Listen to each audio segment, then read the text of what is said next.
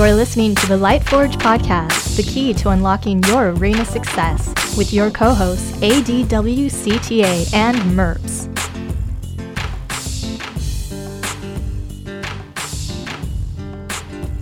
Welcome to the Lightforge podcast. This is Adwicka. This is Merps. Hello. Uh, we are doing one of these things again.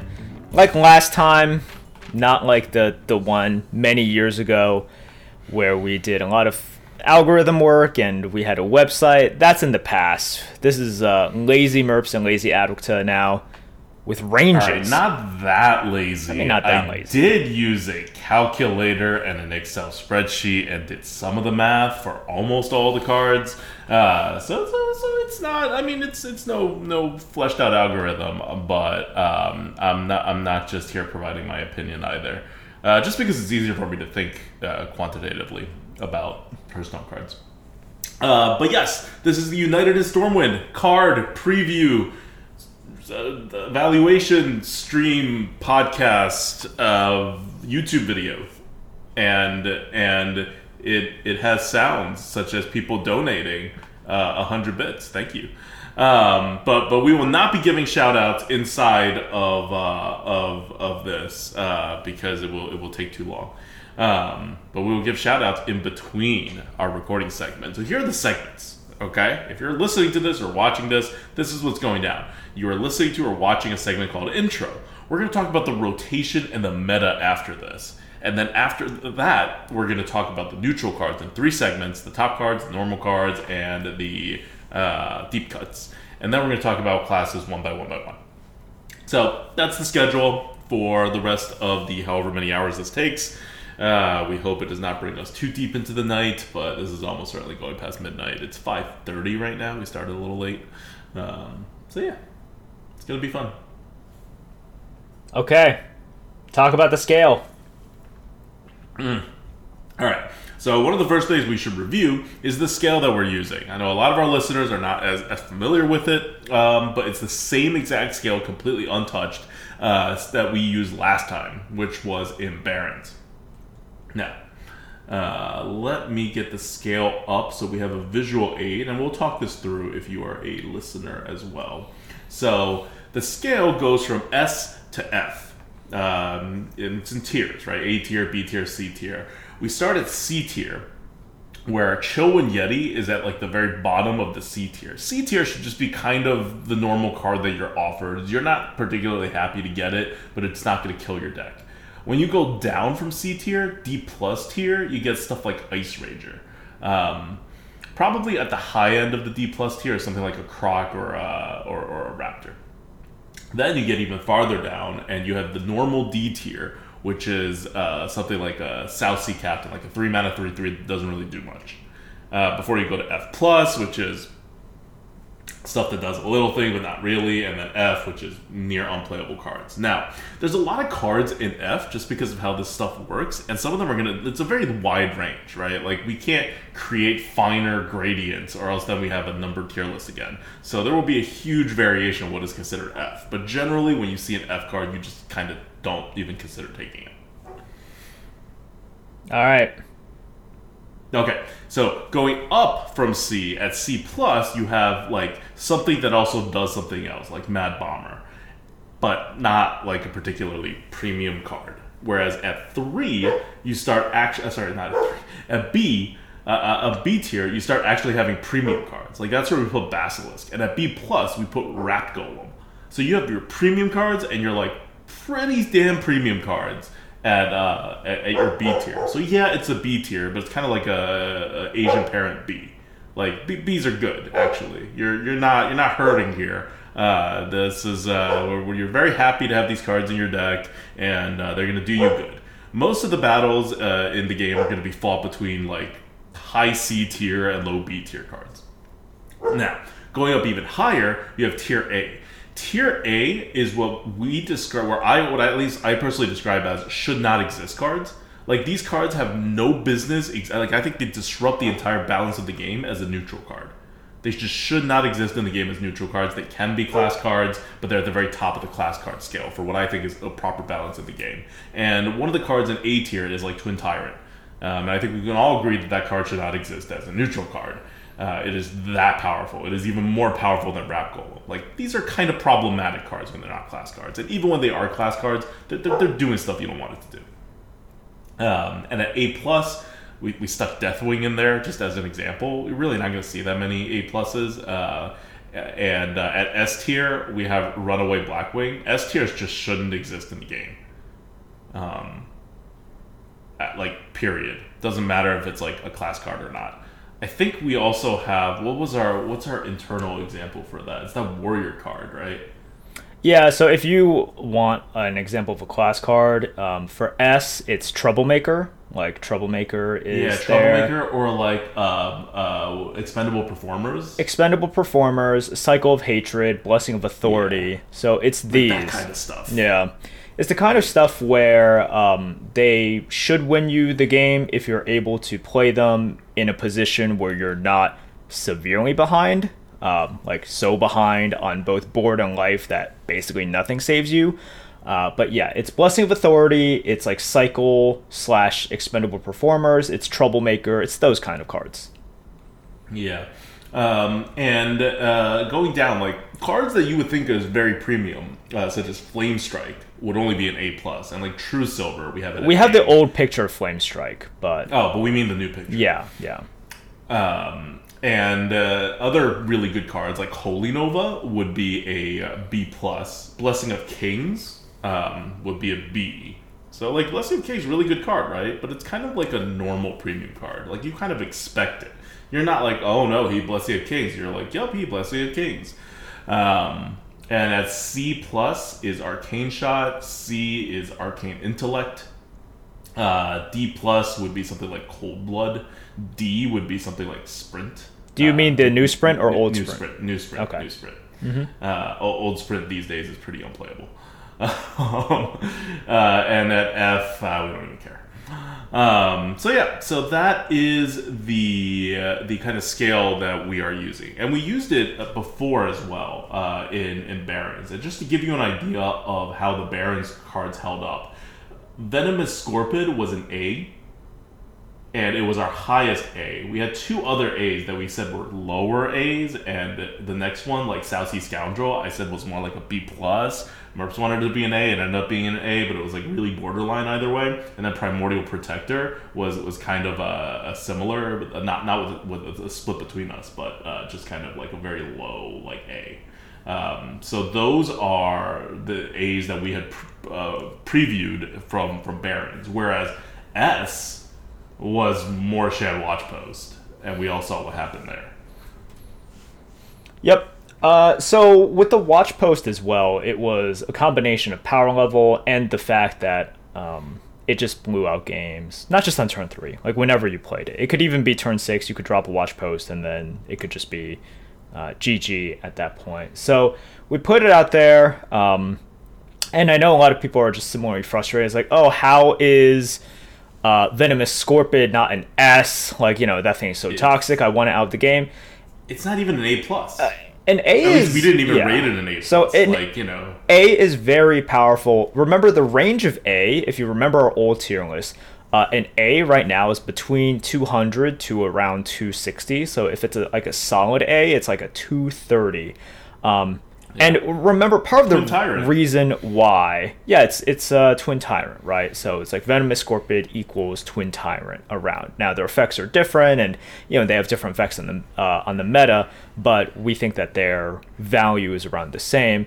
Um, and just for the same reason that it's like, why did everyone hate Tyrant and why does everyone hate Scorpid? It's not the most powerful card in the game. It's just so prevalent that the effect is by far the biggest effect on the game. So, you know, you can complain about Troublemaker, but it's not like the most common card in just one of the classes Yeah. as well. So, yeah, like Troublemaker if is every class has troublemaker, you you'd know about, you'd Right. hear about it being complained about a lot more. Um, so we always have to balance this out as well. Uh, and neutral cards, uh, a lot, a lot of the times the overlap between the effect and the power is pretty close together. Um, but sometimes it's more disparate. Uh, and we'll explain that as well. So this is going to be an example of uh, a time where you look at something and, and don't just think like, oh man, that card is so powerful and so prevalent, and therefore its score should be the absolute highest. Um, just like Venomous Scorpid, it's an A. It's not an S. Also remember an S because I understand with other grading scales, other graders kind of use the tippy top uh, a lot and there are only a handful of cards ever printed in Hearthstone Yeah. that are an S. Remember that. Um, so it's not like oh every expansion there's like uh, you know a- like a, a handful of S's. Just like if you look at other I don't know like five star reviews, it's like there's going to be quite like a few five five stars. Not so for in us. Barrens, for example, Morshan Watchpost was the only card we gave an S to, and Yeah. we did not give any card an A plus. So if you think Scorpid was the second best card outside of uh, Watchpost uh, in uh, in Barrens, we agree with you. We just didn't think it warranted a plus. We didn't think it was on that next tier. Um, we're we're we're very stingy when it comes to the high end of our grading system because we want it to really mean something. Like when we said Watch Post was an S, we also wanted it out of the game ASAP. Like it was because it was neutral. It was like alarm raisingly bad. Yeah. So we want to make sure that stuff like the watch post doesn't get tied in to something like a twin tyrant and is not too close to something like a burrowing scorpid. A burrowing scorpid Yeah. for us is a B. I think a lot of people would be like, "Oh, burrowing scorpid, that's like a So good. four Four and a point- half yeah, out of five point out of five. Watch post is a five, and you th- look at that delta, and you're just like, oh, that's pretty close. But like, no, it's really not close, right? It's like really not Yeah. close. Not even yeah. So basically, after your B pluses, think of us as having a much more extended scale than others. Only because everyone else just compresses their scale. They're like at this point, it doesn't matter. We're just going to call it a five, and we're going to describe it right. We'd actually score it. Um, okay, so that's what you have to look forward to over the next. I'm to guess eight hours uh, of uh, of us talking about all the United in Stormwind cards. Um, and uh, before we get to that, I want to give a shout out to our patrons, our top patrons of the month. 15 Go Cringe, A uh, Karova, Yin, Dan F, RV Night Train, Aaron LS, Eric L, 4P, and Brand New. Thank you so much for your support. means a lot and it helps us keep the lights on of the Lightforge podcast and make content like this. Yes. Um, so yeah, so let's move on to the next episode, where we're gonna break down first what's happening with the rotation that this set is coming into. cool. Uh, until then, this is Adwick this is Merps. Bye. Welcome back. This is Adwick This is Merps. We're going to be talking about the rotation uh, that's going to happen and really the meta for uh, United in Stormwind because we know already what will happen afterwards. The meta that we know is gone, and in its place, starting on August 3rd, uh, the arena will include, include cards from the following sets United in Stormwind, duh. Uh, Forged in the Barrens, the Wailing Caverns mini set, although that's really just Forged in the Barrens. Like, it, they, they just added more to this set. Uh, but Madness at the Darkmoon Faire, along with the Dark Moon Races mini set.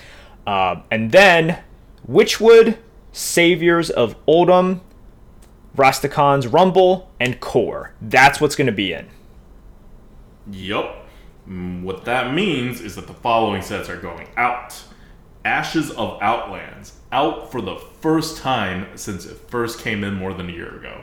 Scholomance Academy, out for the first time since it came in a year ago. GVG and Kobolds and Catacombs. So, we're gonna try not to not like spoil, but we're gonna not talk uh, much about what the actual United in Stormwind cards are doing to this meta, and we're more gonna set everything up so that when we start talking about United in Stormwind, you see what kind of what kind of meta these cards are coming into, and just kind of spoilers. United in Stormwind is not going to super change this meta that we're coming into. This meta is going to be you're going to feel the meta more defined by what is not there than what is there. And what is not there are Ashes of Outlands and Scholomance Academy. We have been in a meta for a year when it comes to Scholomance Academy and over a year for Ashes of Outlands that we don't even know Arena without some of these cards. And Ashes of Outlands has, I'm going to do neutrals first. They have the Og Merchants, all the dormant cards, including uh, Vile Fiend, Frozen Shadow Weaver, Overconfident Orc, Burrowing Scorpid, Ruststeed, Shivarra, Scrapyard. I, I just hit the highlights. There's so many more cards that get play, but these are like game changing cards. They're all neutral. They're all in every single game, and they're all game changing in the way that you approach the game. Like Overconfident Orc is six health of taunt on a neutral card for a three drop. That doesn't exist. Like once Overconfident Orc is out of the game, you will never see that, and that creates a totally different feel of how viable aggro is. Um, deals five damage on five super efficiently. That's going to be gone. Now it'll take way more mana to deal 5 damage from a neutral position. Shivarra, that ultimate comeback card, right? Like where you deal 6 damage of perfect damage, assuming your opponent doesn't have more than 6 health on the board, and you plop a 6 3 on the board for only 6 mana. It's just available to everybody. Like, that's just not in the game anymore. And uh, of course, Scrapyard, the potential end game um, win condition. Like, Scrapyard, not the best card, but super impactful when it does come out. Uh, not to mention the Og Merchants, which are extremely efficient pings that the non ping classes will really miss. There are three Og Merchants. Three of them. They're all out of the rotation. So you're going to see so much fewer pings than you did before. Um, and Scholomance Academy takes out Broomstick, which kind of works with Shivarra in that they are the two most ridiculous comeback cards that uh, that exist uh, in in the game right now in neutral. And Tutor, which is the kind of sub comeback card that's part of this group, it takes away Penflinger, which can be used uh, just very flexibly for removal, but also all the card generation cards. We're talking Sneaky, Fishy, Smug Senior, we're talking wand maker, steward, mage scribe. So whether it's just actually card generation or just adding card advantage by duplicating itself, that's all Scholomance Academy. When Ashes of Outlands came, the board was never safe anymore. It was just flipping back and forth. It was very clear. Like Ashes of Outlands came and the meta flipped just like that. Scholomance Academy came, and then the meta became endless cards. Like you just would never run out of cards because of Scholomance Academy. So these two probably had the largest impact on the meta of any set besides like Descent of Dragons, probably. Um, so them being gone is it's a huge deal. These two sets um, had so much initiative and so much potential to flip the board. Whether it was actually initiative, which we saw a lot of uh, in both sets, really, um, or it was some sort of generation or some sort of like you know with Vile Fiend it was removal that your opponent couldn't really interact with right? It came out later but you you had it starting from when you played it. Um, and then Scholomance um, had you know Broomstick and also Shivarra were two removals that you just couldn't really play around. You could think about them for a second and then say okay well what's the best way to play around it I don't know, like m- maybe if you have an option f- with uh, Shivarra, you can do that. A lot of times you don't. You can think about Broomstick for a second, but you just had to expect your stuff to be removed because there were so many ways for it to be removed. And it was much more worth it for you to think, once I am removed, what's my next play? It, it got to that point. And a lot of these things are just gone now. Um, we had never seen just sort of an abundance of good neutral initiative slash removal slash generation of removal, like Steward of Scrolls mm-hmm. or Onyx Mage Scribe. Um, and then, of course, we're missing the, uh, the like even like yeah, like Wand Maker. Yeah, like, we, we don't think of it as like oh, a huge generation, but like that's one of the it's bases. Huge generation. generation for every class. Yep, uh, huge amount of generation there. So yeah, um, th- these are probably two of the most impactful. I mean, like uh, are- arena sets ever, and mm-hmm. you're gonna be missing both of them. And somewhat of a little bit of a spoiler, um, United in Stormwind is pretty tame It's just a pretty tame set. So you look at something like Scholomance Academy and Ashes of Outland, and you're just like, okay, well, then uh, the new set is going to dominate, right? Well, it's a 2021 set, right? Like, we're not looking at. Uh, like if you compare it with some of the sets that are coming back, like Witchwood, right? Um, y- you will not confuse them. I, I will tell you that right now. But if you're looking for some sort of continuation or evolution from Ashes or from Scholomance Academy, you're not going to get that. Um, it- Yeah, it's just a very tame that. set. hmm like even Dark Moon and Barrens wasn't well Barrens after they got rid of the Watch Post wasn't up to the level of game changingness that Ashes of Outlands and Scholomance Academy was for the arena. Um, they kind of just continued the power levels and like added to that ability. Like you think like corrupted cards, like oh yeah, it allows for swings, right? That's all they do, sure. But like how many corrupted cards are you actually playing? Like think back to your games, right? Like each player plays less than one corrupted card a game that's that's not a huge impact on the game. Now, think about how many uh, Shivarras, Mage Scribes, Broomsticks, and you know Tutors are, you're, you're playing. Like a ridiculous amount. Um, Og Merchants. So we're we're talking like two very heavy sets uh, in terms of impact leaving.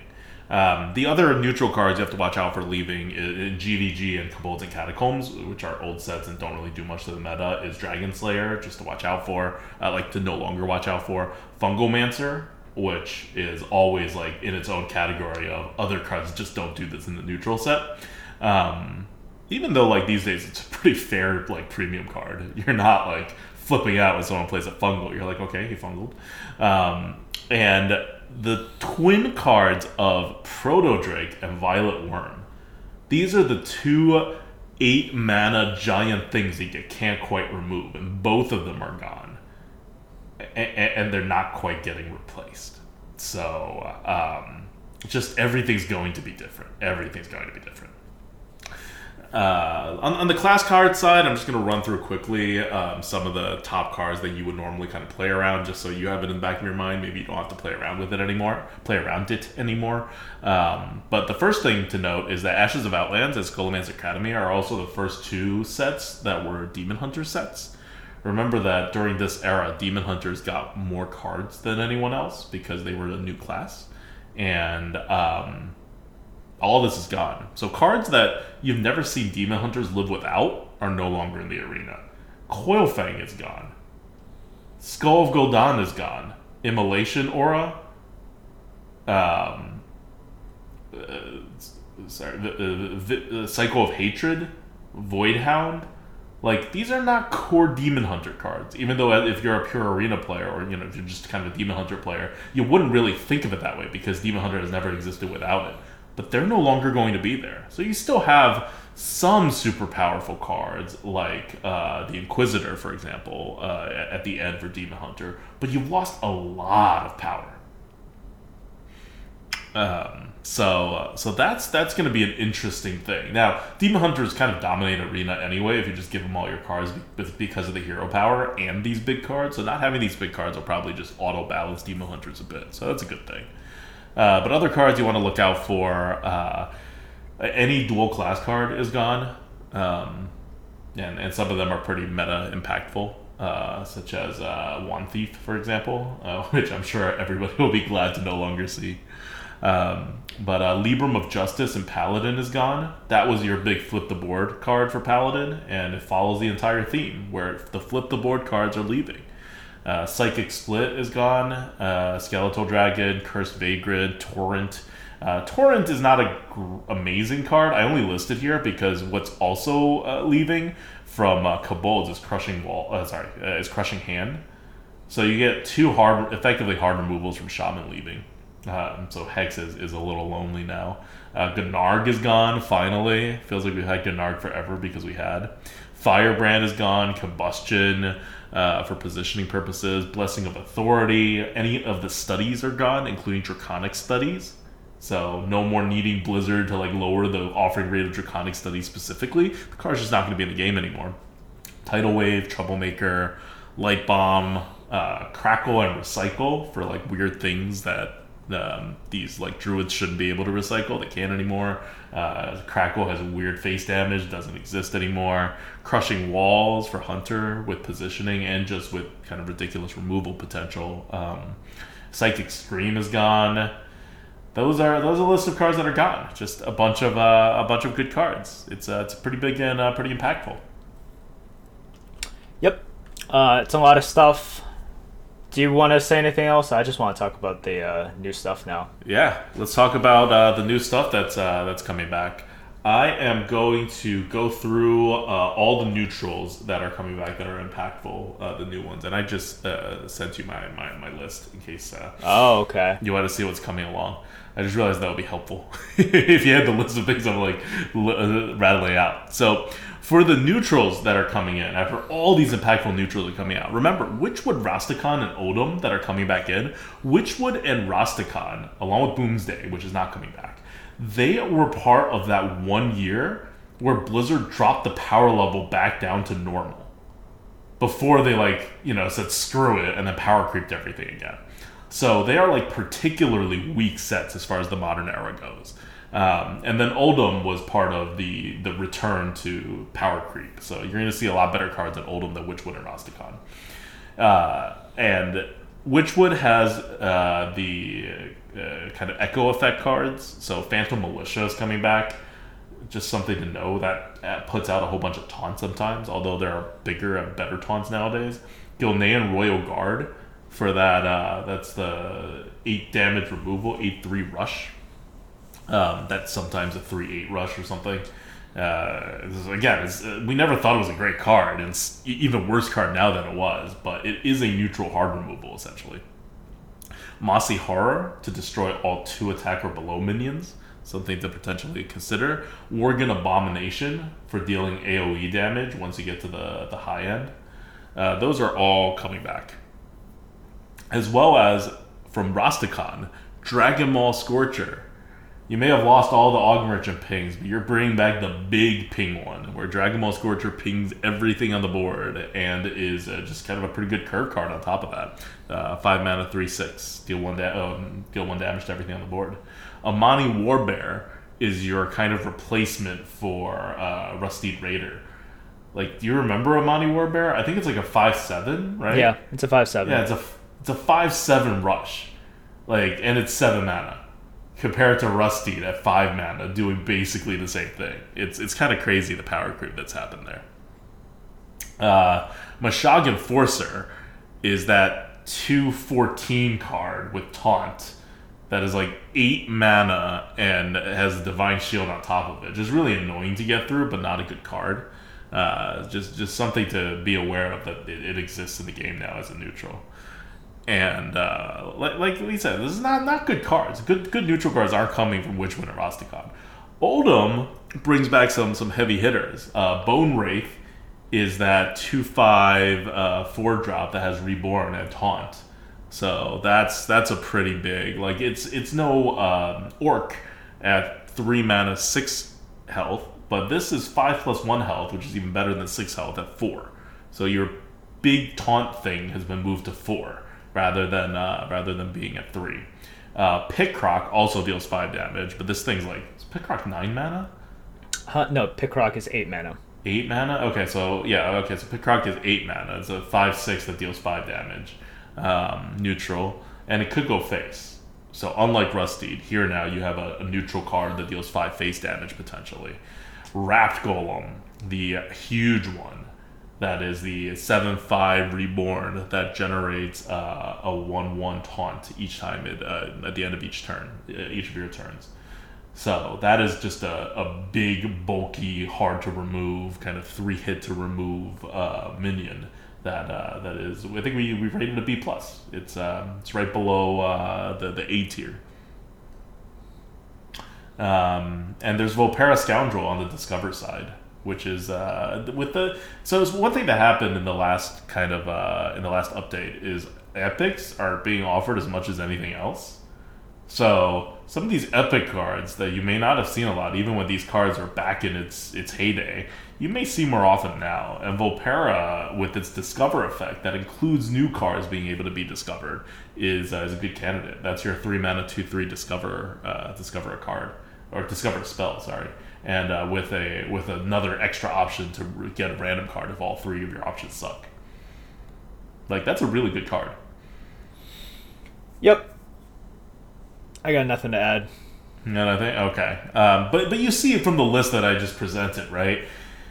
Uh, They're not world beaters coming in here. These are these are your normal neutral cards that you know, Rap Golem aside, you know, maybe Bone Wraith aside, you're pretty happy to deal with. And they're not too annoying. They're not too weird. They don't warp the shape of the game. You're playing normal old school Hearthstone now. Um, as far as class cards go, I'm just gonna run down on these. Um, uh, Abomination, uh, sorry, uh, Sound the Bells is coming from Witchwood. That's the plus one plus two buff for two mana that you can echo. Um, so now Paladins have kind of an endless buff that's potentially going to be there, even though it no longer has Blessing of Authority.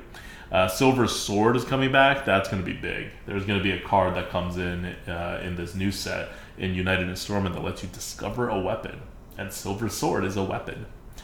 Uh, Squashling is back. All these Echo cards that are pretty good, uh, which allows you to heal massively as Priest and put out a board.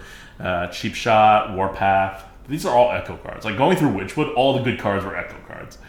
And I also ran into Bonfire Elemental, which was just hilarious. Because here's a class card that's a 5 mana 5 5 and lets you draw a card. Only if you, it has a condition, you have to play an Elemental the turn before. Whereas later on, like a couple years from then, they're to print Big Ol' Whelp, which is a neutral card that just draws you a card for nothing and is also has a tag on it, Dragons. So just this, the power creep just really hit me when I saw that card. I remembered what Bonfire Elemental was and how good of a card Bonfire Elemental used to be. Um, in Rastakhan, you're going to get back Blast Wave, which is uh, that five mana, deal two damage to everything, and Overkill, uh, add a random spell to your hand for uh, um, everything that you uh, overkill. That was always an interesting card. Mass Hysteria is back. So priests, they may have lost Psychic Scream, but they have they have other things. Uh, Demonbolt is uh, is in along with Impbalming from Uldum. So your warlocks are going to be very hard removal heavy, and uh, Dragon Roar, as as some people in chat have been uh, pointing out, Dragon Roar is back. That's the two mana at two random dragons uh, for warrior. And remember, dragons are really good now, especially the core set dragons. Ysera's not going anywhere. Ysera's still in the game. It's part of the core set. Uh, so that's going to be an interesting card. Um, this was like between Rastakhan Witchwood with Warpath and Dragon Roar. Those were the two anchors of the old like arena control warrior. And it'll be interesting to see if that archetype kind of makes a comeback because these two cards are both back. Uh, Uldum comes in with a few more like big powerful cards, uh, being a newer set. Overflow and Druid, massive draw plus heal. Desert Spear in uh, Hunter, just very good tempo, very flexible and good tempo early on. Flame Ward and Mage, if you remember that, just the fear of getting three damage to all your minions done really slowed down uh, a lot of games. Uh, Arcane Flakmage similarly punished you for like just amassing a board. Uh, Puzzle Box bag as a bomb. Subdue for Paladin. So you, you may have the Paladins may have lost Libram for comeback mechanisms, but it now has Subdue for basically hard removing stuff that has no business being able to hard remove. Um, kind of a shift in the ridiculous things Paladins are able to do. Uh, Pharaoh's Blessing, another semi replacement to Blessing of Authority.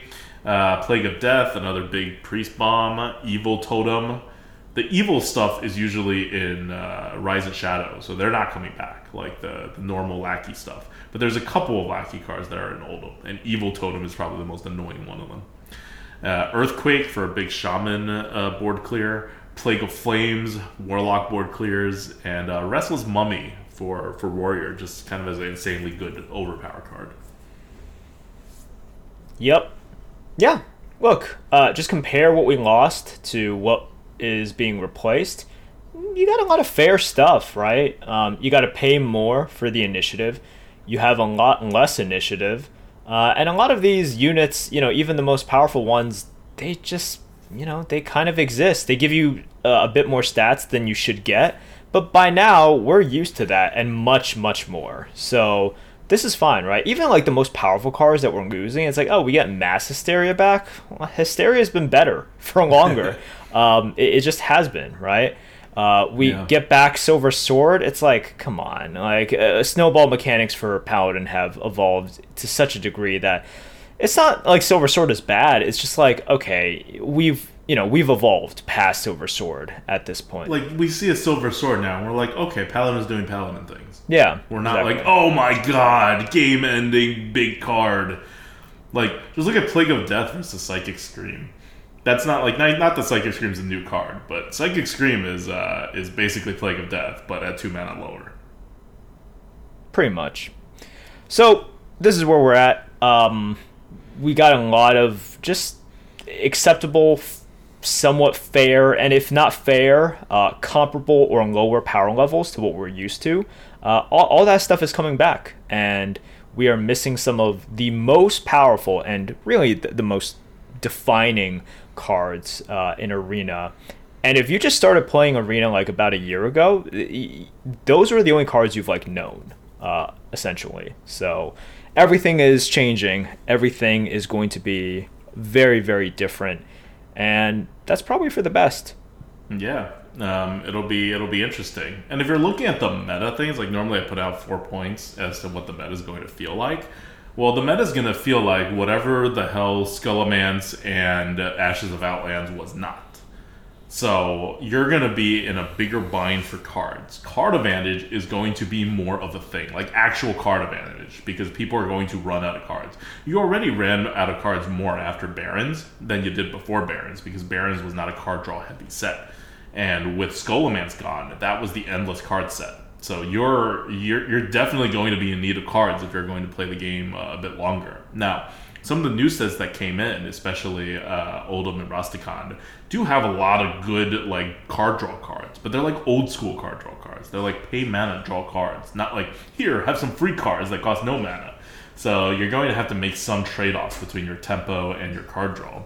Uh, but those cards are going to be playable. Um, cards like Sprint just got better because when you don't have endless cards, Sprint is actually a card that you may consider putting into your deck, and you may actually spend like seven mana to draw the you know a crap ton of cards, or like six mana to draw a crap ton of cards. Um, uh, the other Ashes of Outlands was all about flipping the board, right? Like we expect the board to be flipped on you two, three times these days. It used to be even higher when Ashes of Outlands first came out, but now it's about two, three times well, you can expect that to drop to like one, one and a half times, which which feels almost like the 0.5 to 1 times of classic Hearthstone.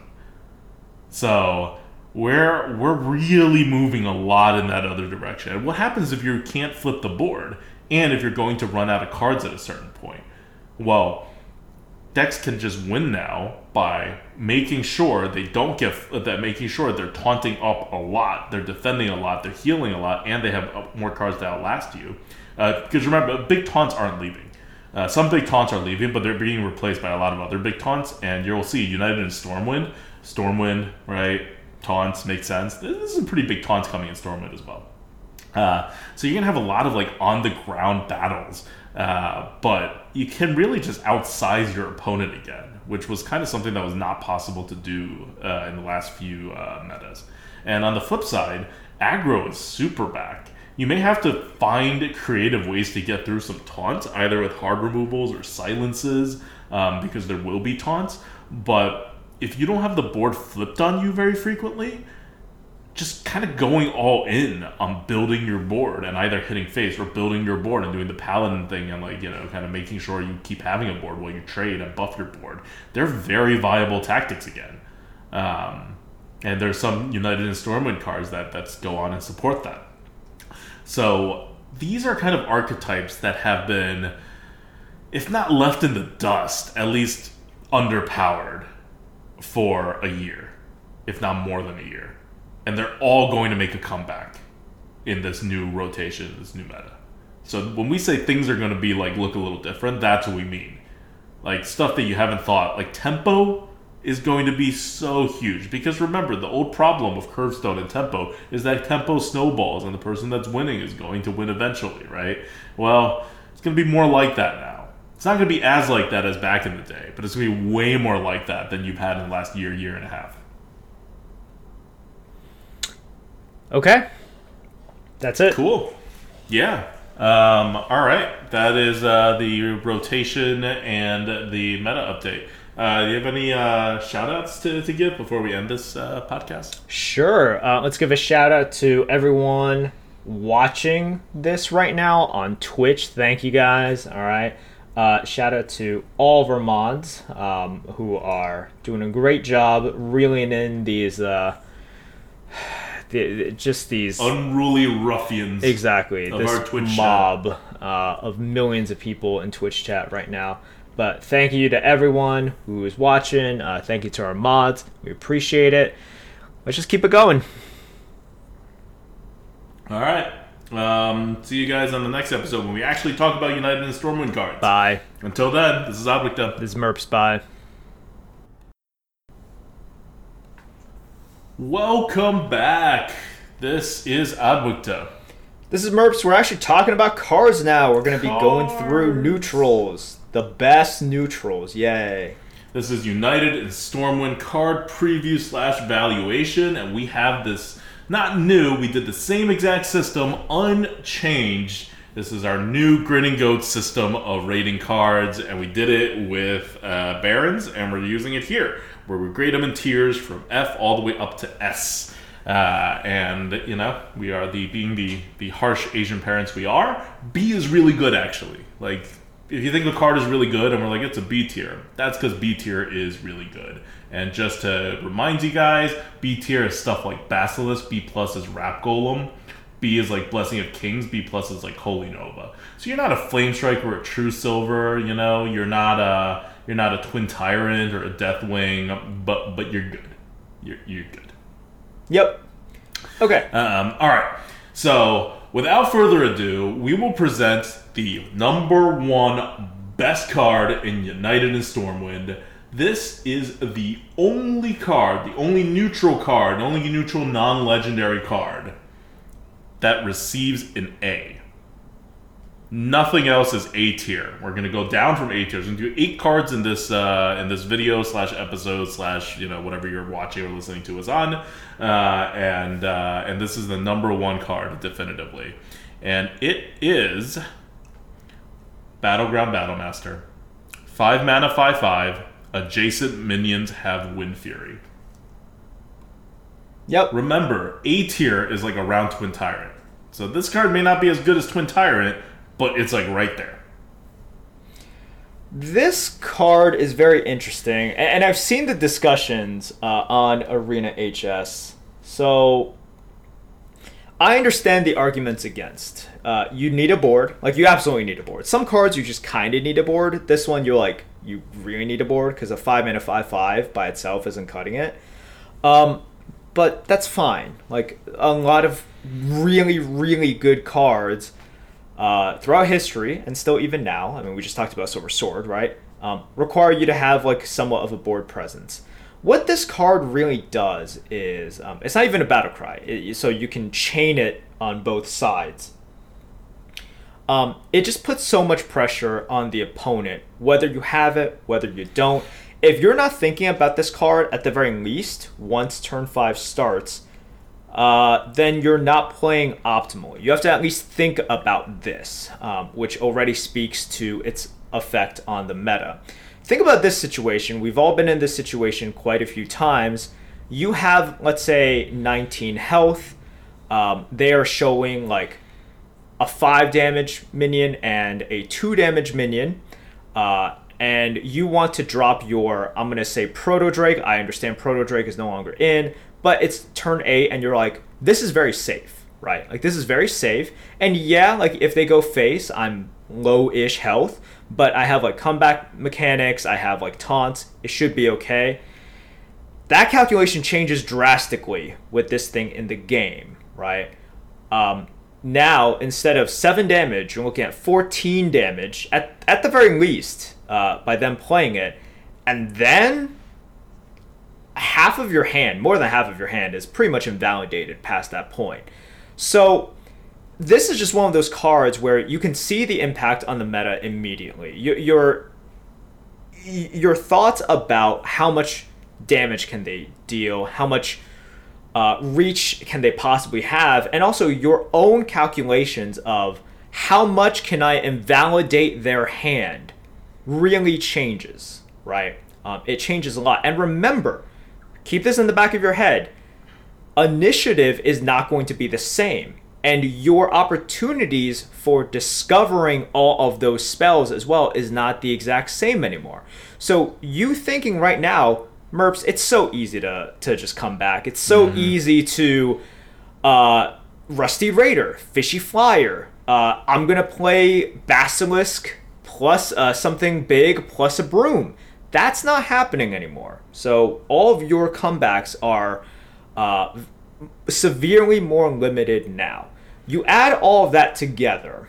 This is a card where the threat of it you should think about. And then, of course, when you are using it, there are so many ways to use it advantageously, to invalidate half of their hand or more, to just set up uh, good trades as well. Remember, you can still value trade into something, then trade into something else, and then if you have a minion over it, like uh, after it dies, you can use that to then Windfury their face.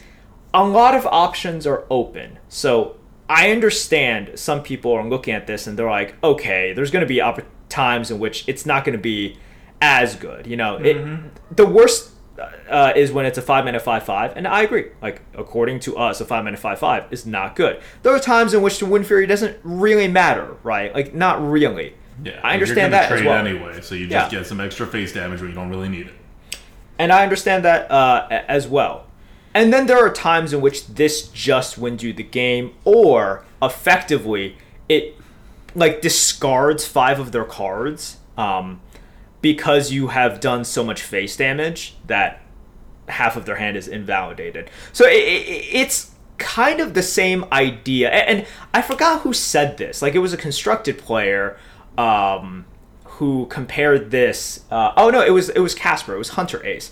Uh, and it was a funny comparison because um, it, I think it was like Orange and Hunterace and all of them. And Hunterace looked at this card, and Hunterace was just like, "Oh, this is exactly like Loatheb." And they were like, "What?" It's like, "Yeah, it's like Loatheb. Instead of uh, preventing them from playing stuff, you just kill them."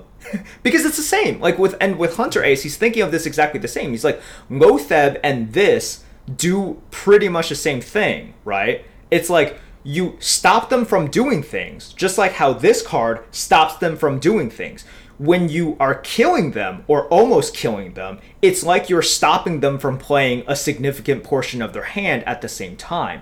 It's that sort of concept. I just thought it was very funny, and of course, you know, uh, Hunterace being the, the brilliant, like, super genius player that he is. Uh, would say something funny, but also very, very true at the same time, right? Mm-hmm. Loatheb, except you just killed them. That's it's, what this card is. It's pressure, pressure, pressure. It's pressure because of everything that Merp said, and more importantly, it's pressure when your opponent doesn't have it. It's pressure when you don't have it. Because this card is a common, because this card is the best card in the set in, in neutral, everyone is going to pick it when they can pick it more or less. Which means this card is going to be seen a lot, which means you should play around this card. But can you play around this card? In the same way, when it gets to turn eight, everyone's like, oh no, there's a twin tyrant. Can I play around it? Probably not. Let's do whatever. That's how you think about Battlegrounds Battlemaster. It warps the entire freaking game. And for people who are out there thinking, like, oh, you know, maybe sometimes it's not going to do that well. You need, like, you know, cards on the board to get, like, whatever damage.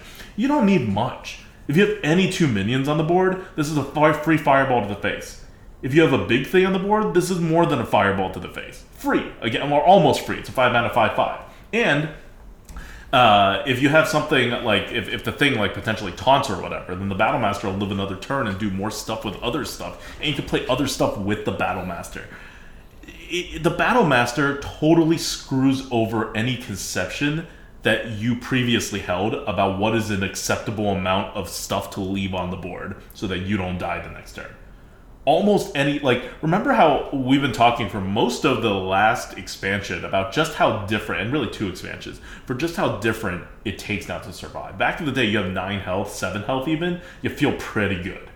You're like they're not going to kill me this next turn. I just count up damage on the board and then like i add like somewhere between five and six and i'm good and nowadays, it's like you really need more than 12 before you feel safe because they can just swing the board, put a bunch of stuff in, and then you can't really respond in time. Well, with Battlemaster, you don't even get that extra turn to respond. You can't respond, right? That's why it's like Loatheb. Loatheb gives you like a turn that you, your opponent can't respond. Battlemaster just kills you. It just applies the most ridiculous amounts of extra reach. And there has never been a card like this before, printed before in the arena. I don't know what legendaries do in constructed. I don't know what combos there are, but in arena, you can't rely on combos. You rely on single cards. You rely on cards that do stuff. And Battlegrounds Battlemaster, being as good as it is, makes almost every single deck a either flip the board deck or just a pure aggro deck because it is too good to ignore. And that's going to skew how all decks are drafted, how all decks are played, how all decks are played against. This is the meta when it comes to uh, when it comes to United in Stormwind, which is This funny is- yeah. because you think United in Stormwind would be about like building forts, you know, buffing a lot of things up. But no, it's about having one thing or maybe two things with initiative and pounding you to the face. Well, yeah, you have to taunt up because then you try not to give the Windfury stuff value. yeah, You gotta taunt that's, up that's big. fair. That's that's the thing. Um, to give you guys an idea, because we do have ranges on this, right? Like to me, it's not. Uh, you know, obviously, this is not an S. This is not an A plus. no. For me, this is like a weak A. Now, Yeah, a weak yeah. a weak A is still very very high. Remember, an A, according to our old tier list, starts at a 200. So this is like a 200 minion for us. Um, and this, you know, if you look at cards, some cards are more consistent. Their standard deviation is going to be smaller. This has a bigger kind of range. It has a bigger standard deviation in terms of when it's game winning versus when it is just really not not as good, right? Like I see people throwing around Fungalmancer. Fungal Mancer is one of those cards that has a, a smaller range. Like the, the deviation is smaller. This deviation is going to be bigger, but uh, when you look at something that can just win you the game and can invalidate such a large portion of their hand, um, we give that credit. Like that, Yeah. uh, we give that uh, a a good amount of credit, as you can see here. So A is should not be printed as a neutral card in the arena, and this card falls into that category. Um, now they do print a not insignificant number of cards that we rate a A uh, in, in the neutral category, so it's hardly alone. And people, you know, you can look at it and be like, "Oh, it's not as good as a Scorpion." Fine, it's not as good as a Scorpion. It's not as good as a Twin Tyrant. It's not as good as a Twin Tyrant but it is going to be a step above all the other cards that we're going to talk about. Um, and uh, for for this set, this is I'm, I'm going to look back at uh, yeah, like, like I said, for Barrens we had three A's, and two of them were very weak A's. Uh, the two very weak A's we had for Barrens were Southsea Scoundrel and Primordial Protector. So this is more similar to that than to like Venomous Scorpion, which is probably on the high side uh, of, of what an A can be without getting into A plus territory. Um, but again, just super super powerful card. Um, okay, so this kind of sets the tone of United in Stormwind, and we're going to talk about the next card, which kind of continues the tone. So the next card is our only B plus neutral non-legendary card. The other six cards we're going to talk about in this episode uh, is, uh, or this segment, are going to be rated B cards. So that's why I started. I prefaced it with B's are good, um, but also this is not the most powerful set to come out. Like this is taking kind of a step down in power level, uh, which is which is fine, which is totally totally fine. Um, but it, it has the the same top end. It just doesn't have a lot of them. So the the card that we rated a uh, plus is Traveling Merchant. Traveling Merchant. All right, so a- I'm gonna stop you. Uh, uh, okay, yeah, yeah. Sorry. Say, say, say your thing first. Traveling Merchant is a three mana two three tradable Battle Cry. Gain plus one plus one for each other friendly minion you control, like like Frost, uh, Frostward, uh, Frostwind, Frost, Frostwind, Frost Wolf War- Frostwolf Warlord. Warlord. There we go, like that card that we all know and love. All right, so I'm gonna tell you guys right now. Strong disagree on this one. I, I, I disagreed a lot. This is our official quote unquote rating. All right, I oh this is this is a big stinker for me. Ex- explain to them. May, may, maybe you will explain something that you didn't explain to me, but I don't get it. E- e- explain this one. Okay, I can. I, let, us talk about tradable first because it's the first time the tradable keyword has uh, has come in. Tradable uh, allows you to do a separate action. It has like a secondary ability, which means you can drag it into your deck, which pays one mana and gets you another card. So it's a cycle. If you're a Magic the Gathering player, it lets you cycle for one. It lets you get a new card. Now, how much is it worth, right? How much is tradable worth? Well, it depends on what kind of minion you put it on, uh, but for what kind of cards you put it on. For for the most part, Blizzard didn't put tradable like willy nilly on random cards, right? They put tradable on cards that are more situational. That you may be like, oh, I wish I had a different card than this one, and that is what makes tradable really powerful, um, because they're situational ish cards that when their situation doesn't trigger rather than being useless or terrible or just underwhelming, become pretty decent because now you're going to be able to try to find an answer that you will actually need.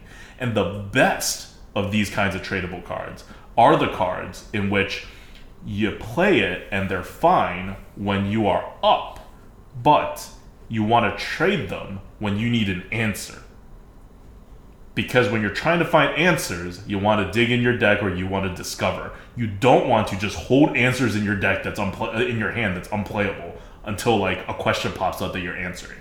So, like for example, I don't know, like uh, we'll, we'll talk about this more with the other card, but there's a card that like silences, for example, right? Like silence is a great answer, but it's not a card you kind of just want to hold. It's more of a card that you want to get when you need a silence, right? Imagine top decking a silence. You're like, oh, so good. You know, now imagine top decking like a, a win more card. You're like, yay. Like I like it, but it's not like as good. So that's what tradable gets at. Like you want to make sure your tradable cards they get more value when they are supporting your game plan, and you can trade them when your game plan goes awry to try to find an answer which is what Traveling Merchant does. Um, but it's not like this isn't even close to the best use of tradable. We're going to see some tradable cards that are like just freaking amazing and have so much value from from being tradable. But just wanted to bring out this, uh, kind of explain this kind of tradable concept and how you use it uh, in, in, the arena. Um, it's not a good deal. Paying like a card that says draw a card for one mana is not a good card in the arena. So it's not like oh it has tradable, it must be a good card. No uh, if it's a crap card with tradable on it, it's still a crap card. It's just not like a bot. It's not like an F tier. I think if if it's just a one mana draw a card card, it would be like D plus or maybe even D, like maybe high D, low D plus. The um, interesting thing about tradable, the concept, uh, and because I, I, got quite a few of these questions in the Discord, join our Discord if you haven't, by the way, but uh, also questions in chat uh, during the lead up of this time. Uh, and a lot of it has to do with what is the value of tradable. Um, and like with many things, the answer is it depends. So, tradable, its value depends on, let's just name a few factors, right? Because you can't just say, like, oh, according to our tier list, tradable would add like 20 points or 30 points on the old scale, something like that. Um, mm-hmm. It's very different. So, number one, the cost of the card uh, originally, like that affects uh, the value of the tradable on it, right? So whether it is low cost or high cost, you have different kind of reasons for you wanting to trade it. Uh, and number two, how situational it is. And you can even break that down further, as in, is it like a tech card? Um, and what does that even mean, right? Is it like a super duper tech card?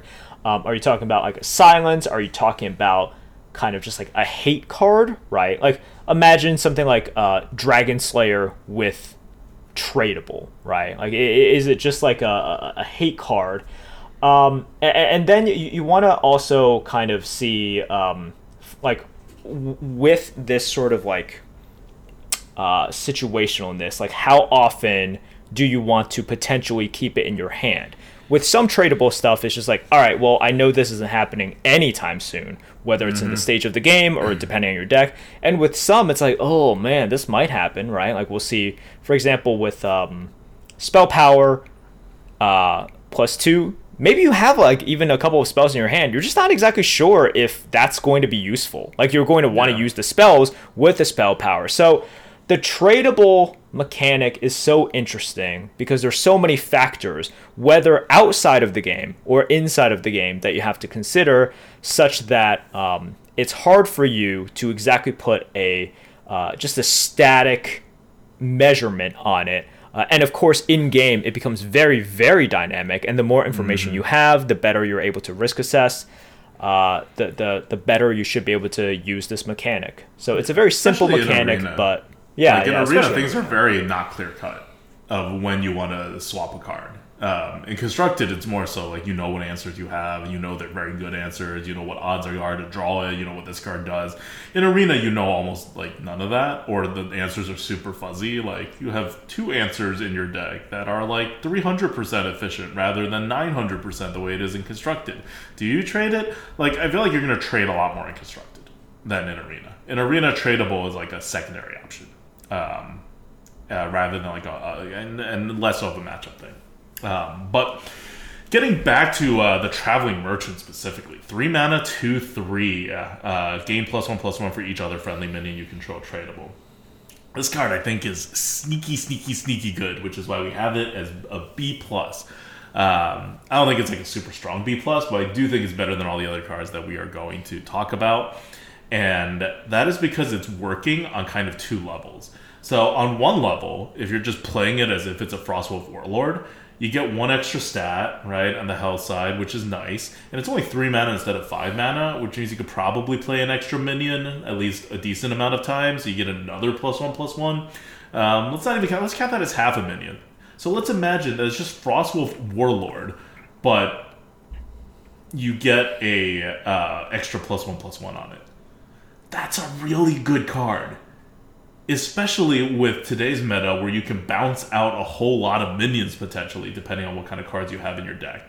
That's that's like a, a very good card. Not even I'm gonna set tradable aside because we just talked about tradable. But what's even more impressive about Traveling Merchant, which Frostwolf Warlord does as well, but Traveling Merchant does even better, is usually when you play a two drop, it sticks around for a turn because your opponent is just playing a two drop, right? Or you had coined out a three drop and you're going to follow it up with a traveling merchant. And your opponent is not going to just be able to remove your three drop on the turn that you play it. So you have a very high, like just think about your games, you have a very high likelihood of having traveling merchant just also be a three mana three four as as a as a, a play. Now Three mana, three fours aren't the best cards in the game by far, but it is a very good option for a win more card to also function as a normal curve card, right? So rather than think of it as just a win more card, it's a win more card, and 75% of the time it's a curve card. And when you're not winning more, it helps you find an answer on top of that for the tradable just so many options. It's like it, doesn't look like it's doing a lot of different things. It looks like it's doing one thing very specifically, but this card actually does pretty much everything you need the card to do. It's a it's a super super flexible card, and if you do get let's say uh, you know you're you're kind of winning, you're a little stronger on the board. Good players are going to be a little better than that. And remember, this is United in Stormwind meta. This is no Ashes of Outlands. This is no Scholomance Academy. This is Battlemaster is uh, is is in the game. Everybody's going to be trying to get on the board. Tempo is super important. So the good players are going to be on the board more because your goals are aligned. You're just fighting for the board, right? This is United in Stormwind. You're kind of gutting it out, battling it out on the board if you're uh, if you have the upper hand in this, you play traveling merchant. You play two other minions, which is super easy to do because your minions are going to skew a little smaller uh, in, in any case because you're playing a more aggressive game because battlemaster exists in the meta and you want to one protect against it but also to be able to take advantage of battlemaster you are now going to get something like an easy plus three plus three, maybe plus four plus four on this. So it becomes something like a three mana five six or a three mana six seven. And now you're talking about like whatever that druid drake the Druid three mana Drake after it gets corrupted, it it starts looking more similar to that card, which that card is uh, is like an A. So this isn't as good as that card, but it's more flexible in that you could trade it, and it has the same upside as that card.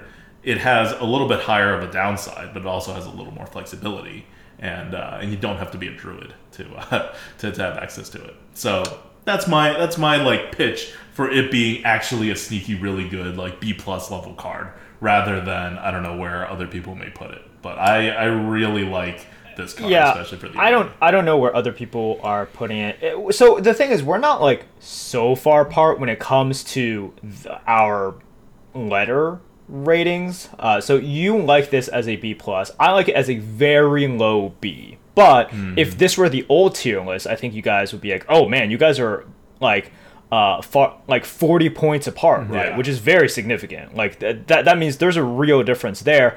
Um here if you're just like wait it's like you're fighting between a b and a b plus i think it's a weak b. Adulta thinks it's like a strong b plus. So yeah we are like 40 points apart. Just to like I, i'm gonna talk a little bit about this just to you know at, this point really hammer it into you guys uh kind of the ranges that we're looking at Yeah, here. like I think this is like Scorpid level, if not better.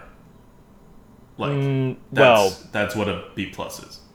well scorpid is uh oh oh like um Sorry, sorry. sorry uh, uh, Which the, Scorpid? The the four mana Scorpid, not the three mana Scorpid. Okay, burrowing scorpid. Burrowing Because uh, you know when people Yeah, like yeah, scorpid is venomous scorpid now. yeah, I was like, or wait, burrowing what? No. scorpid. Venomous scorpid is better. See, a B plus doesn't cut it. You got to be an A, or else you get no recognition.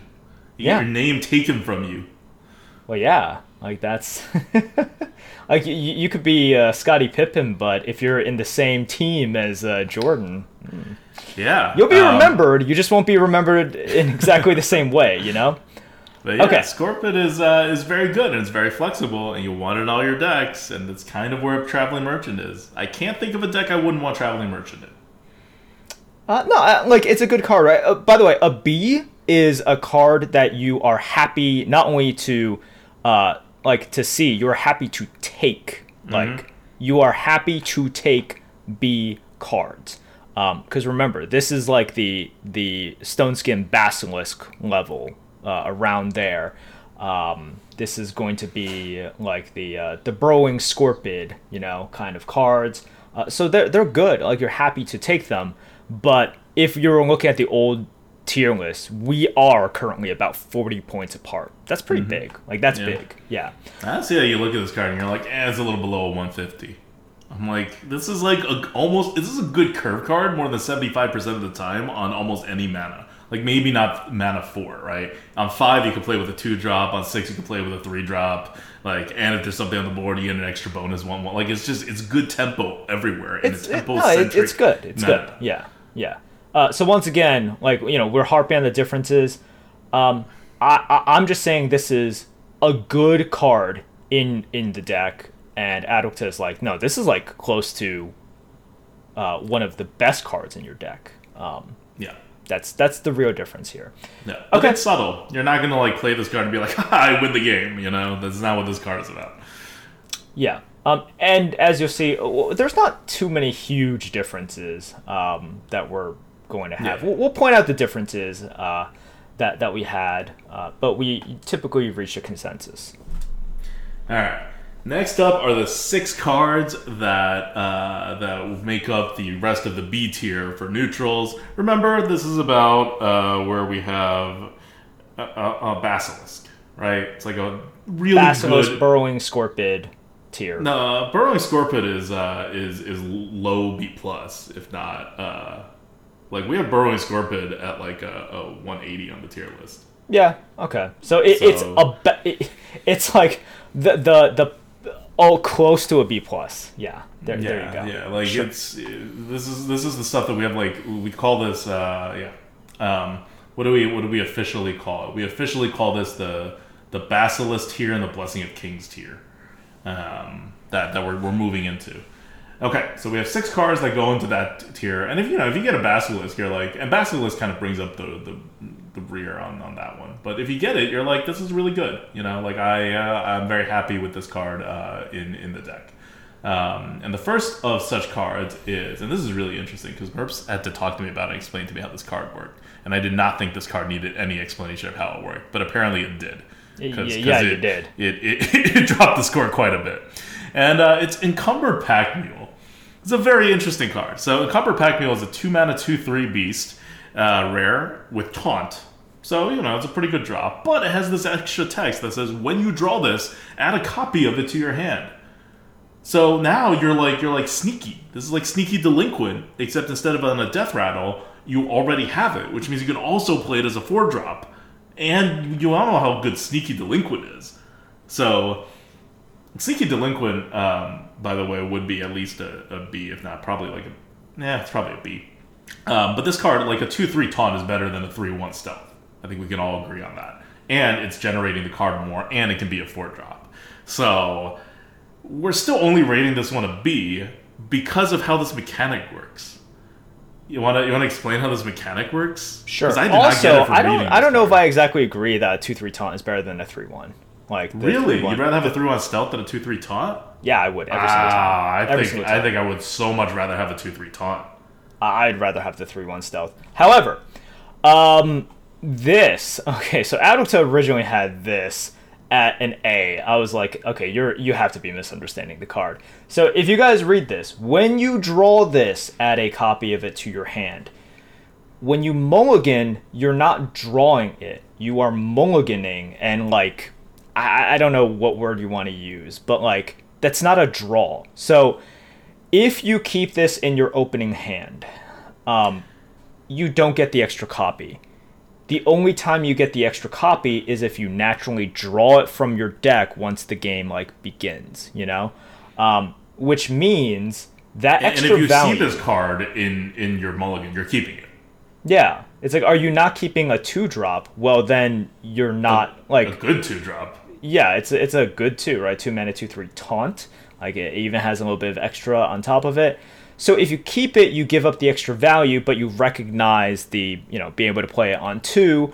Um, and then if you don't get it, or or for some reason you toss it back and then you get it back, it's like oh okay, well you know you don't have a small card, you have a flexible bigger card now. Uh, so there you go. So it's a B because like when you if you draw it later on in the game, it avoids that issue of small cards being really small. It's still not like the biggest card, Yeah. right? But um, Like you get a Sora Knight. Yeah, you get a Sora Knight chain gang that is more flexible because you can play one at a time instead of together. But it is not as good as uh, some people might think it is at the very beginning because, uh, and this is very elegantly done by the design team. They designed it such that, oh, you want it at the beginning when you really want it to play, then you don't get this extra value. And if you don't draw it early on, we'll give you that extra value. That's pretty much it. So it's a B. It's good. Yeah, you're, you're going to actually keep it in the mulligan. Of all the times you end up actually seeing this card in a game, you're probably going to have it in the mulligan and keep it in the mulligan, like somewhere between a third to, to a quarter of the time. So it's quite it's quite impactful on its value. That a third to a quarter of the time you don't get the extra two mana two three taunt uh, in your hand.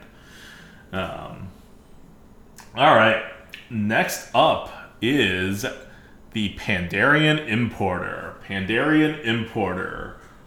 Also a tier B. This card is a 2 mana 1 3 battle cry. Discover a spell that didn't start in your deck.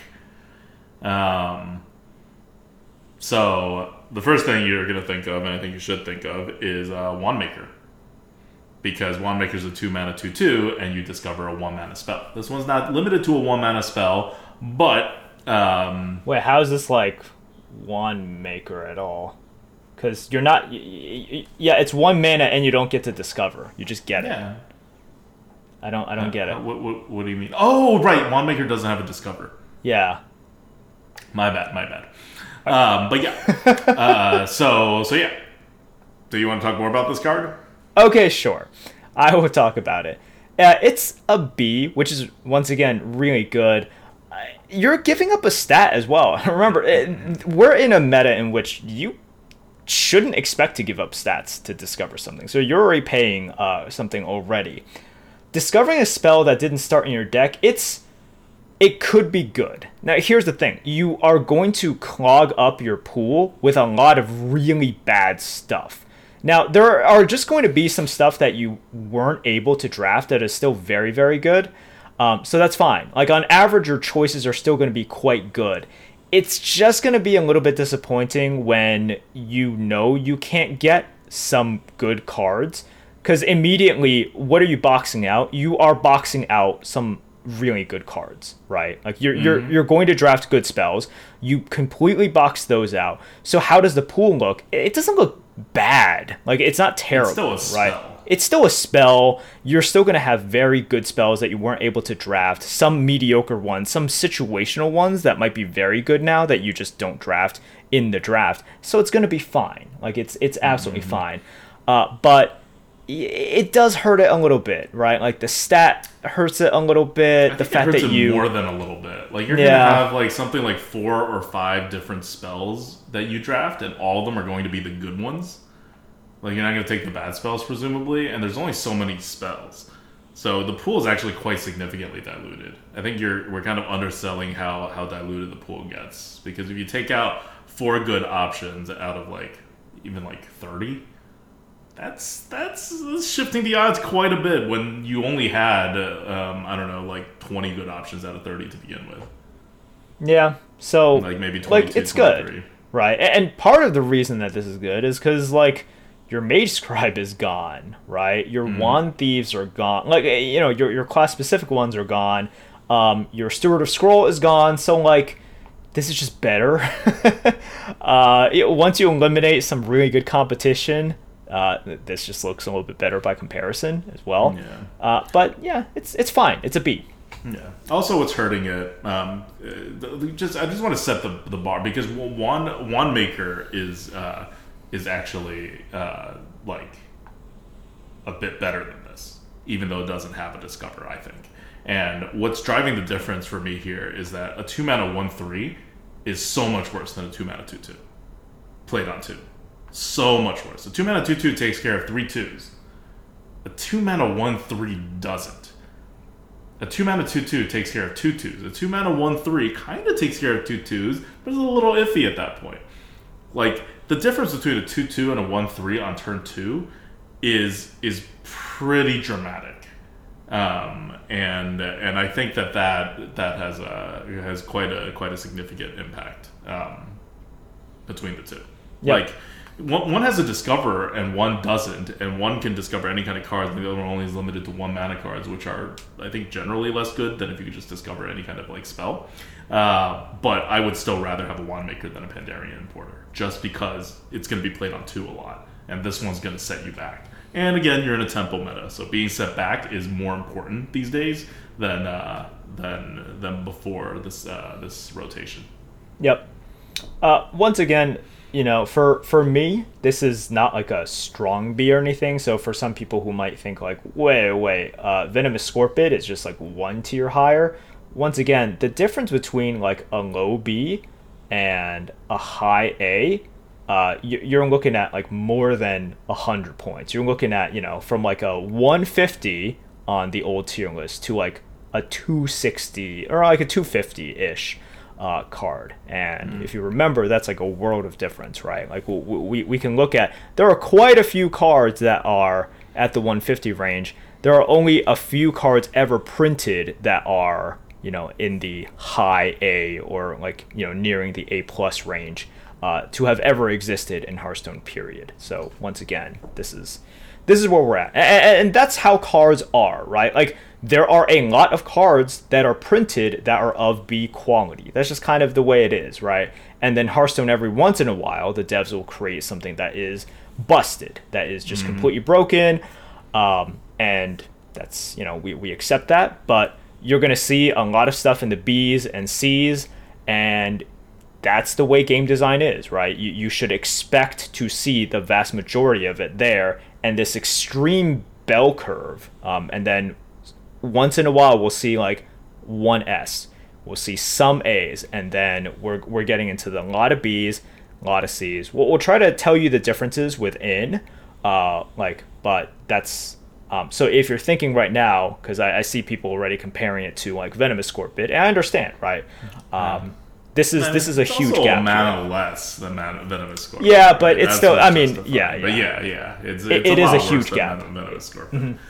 So the next card is this is a card uh, that I'm going to preview by saying I thought it was freaking insane when I looked at it, and then I did a whole bunch of math and I was like, huh, why is it not as insane? And then I had to think about it more. Um, it is enthusiastic banker. I never had a- to think about it. okay, well, good for you. It's a 3 mana 2 3. At the end of your turn, store a card from your deck. Death Rattle, add the store cards to your hand. So for every turn this is alive, it's guaranteed one card to basically draw you one card upon uh, it dying. And for every turn it stays alive, it'll draw you another card, and you get all the cards whenever you die. So you could potentially get a whole bunch of cards if the thing never dies um, until you know you, you kill it off. Uh, and three mana two three is obviously not good, but like a three mana two three that draws you a card is already I don't know if that's B tier or like just really high C tier, but it's already almost at B tier. So this card that could guaranteed to draw you one card, but can very easily draw you more than one card, is actually not like that much better than just a three mana two three that draws you a card. Now, uh, it, it- it is better. Um, you know, it is significantly better. I think a three mana two that draws you a card is a D, is a C plus. Uh, but but I thought it was going to be bonkers because of the potential to draw you a bunch of cards, and and, and it's not. Ju- just because you don't get the cards for a really long time, if you're actually drawing more than uh, more than one card, and drawing cards like three turns later is not anywhere near as good as drawing three cards now. That's the thing. So It's that's like- that's what was messing up my like I I just thought of it in terms of card advantage rather than also in terms of the amount of options that you get on each turn. The uh, the difference is, for example, the a three mana two three that immediately draws you a card. Like let's say you're top decking, right? then that yeah. card is amazing. That card is amazing because whatever you draw, you have a well, pretty high chance that you can play it and then gain the momentum. And right in this back. Mm-hmm. upcoming meta, you're going to be top decking again, Yeah. somewhat like frequently. Yep. So this this card is uh, it's good. Like it's it's a B. It's it's fine. It- It's good. Uh, but you're not getting that card immediately, right? And then of course, if you get two cards, that's tempered by the fact that you're getting both of them later, like a decent amount later.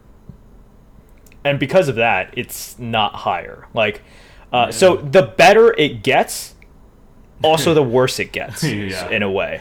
Um, It's interestingly balanced. Yep. So good design once again. Uh, I, I I like it. I like the flavor of it as well, but that's what holds it back from being better. Also, a three mana two three is like ugh. That, it's one of the worst stat lines in terms of Yeah. curve. A three Yeah. mana two three is Yeah, you just can't play this on curve. It's such a You bad can't. stat line. Yeah. Yeah. Uh, so it, it's fine. I, I don't understand the the art because this enthusiastic banker looks really bored. Is that like a joke that like all bankers are like super bored, even the enthusiastic ones? Uh, I don't know. I mean, there. I, I guess there is that trope of people working the counter at like banks or the DMV and just being bored. I guess this is just playing off of that. Okay. Well, the joke was okay. I mean, maybe other people will find it more funny. Um, I, also can't remember the last time I actually went to a bank, though. So that may be coloring this. Uh, next one is we're still in tier B, the B tier. It is a nobleman. A nobleman, another three mana two three that basically draws you a card. Uh, it is a three mana two three epic card. Battle cry: create a golden copy of a random card in your hand. So you are getting another card. It is a good card because you you, you, you selected those cards presumably from from the draft, um, and you can somewhat control what it hits. Uh, not not perfectly uh, unless you're doing it at the very end of, uh, of your of your game, but but you can you can have you can skew the odds to your favor. Uh, and the golden card being not battlegrounds is not actually meaningful, uh, but that would have been cool. Uh, so yeah, so this is this is uh, the the better version of three mana two three draw a card.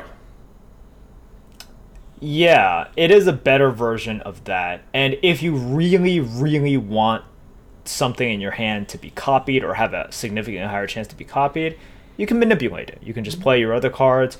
if you just don't really care, then well, it is just a three mana draw a card that you immediately get the um, kind of like you immediately get the knowledge of, but it's also been something that you drafted, you know, you saved and you saved for a little bit. Um, and, and you saving that card is typically a good thing, as in um, it is something that you weren't able to use or you didn't want to use, like you weren't able to slash you didn't want to use before, but the opportunity will probably present itself later on, unless you draft drafted something really techy and weird like BGH or something. Um, but you this is different from you just drawing a card. You just drawing a card out of your deck randomly that you drafted before versus you getting something that yes you drafted before but you have held in your hand, you're able to manipulate your chances of getting that card and then even if you aren't you just spam this, right? You're like, "Okay, well, you know, like whatever happens happens."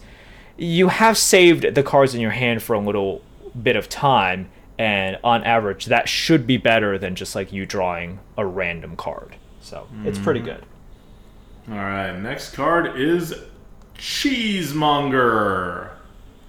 Cheesemonger is a 4 mana 3 6 already on curve 4 drop that says whenever your opponent casts a spell, add a random spell with the same cost to your hand. So a 4 mana 3 6 would be pretty much at the very bottom of C tier. Um, this brings it up to a B tier because you're not going to remove it on the turn you play it, most likely, because it's got 6 health, and uh, really limits your opponent's options. But it doesn't actually stop it. Your opponent can just give you, you know, concede and give you a random card. And random spells, again, are not like the best things. Um, but they could be pretty decent. Your opponent wouldn't want to do that, but it is an option. this this card is good. Like to me this is uh all right so we're talking about b's right? And everything's a b Yeah. and everything. But remember the range is like pretty decent here. This is uh, to me a strong b. Like it's not a b plus but it's a strong b. Like this is you know this is higher than some of the other stuff that we've talked about here. Um Three six respectable stat line, right? Very respectable stat line. For something like this, you want a three six. It's what makes, Yeah. for example, like Ogremancer on five as a three seven. Ogremancer's a 2 7. Or, oh, sorry, it's a 3 7. But yeah, It's a it 3-7, that- yeah. It, it doesn't get as much stats for the 5 drop as Yeah. this, right? This is just like strictly better.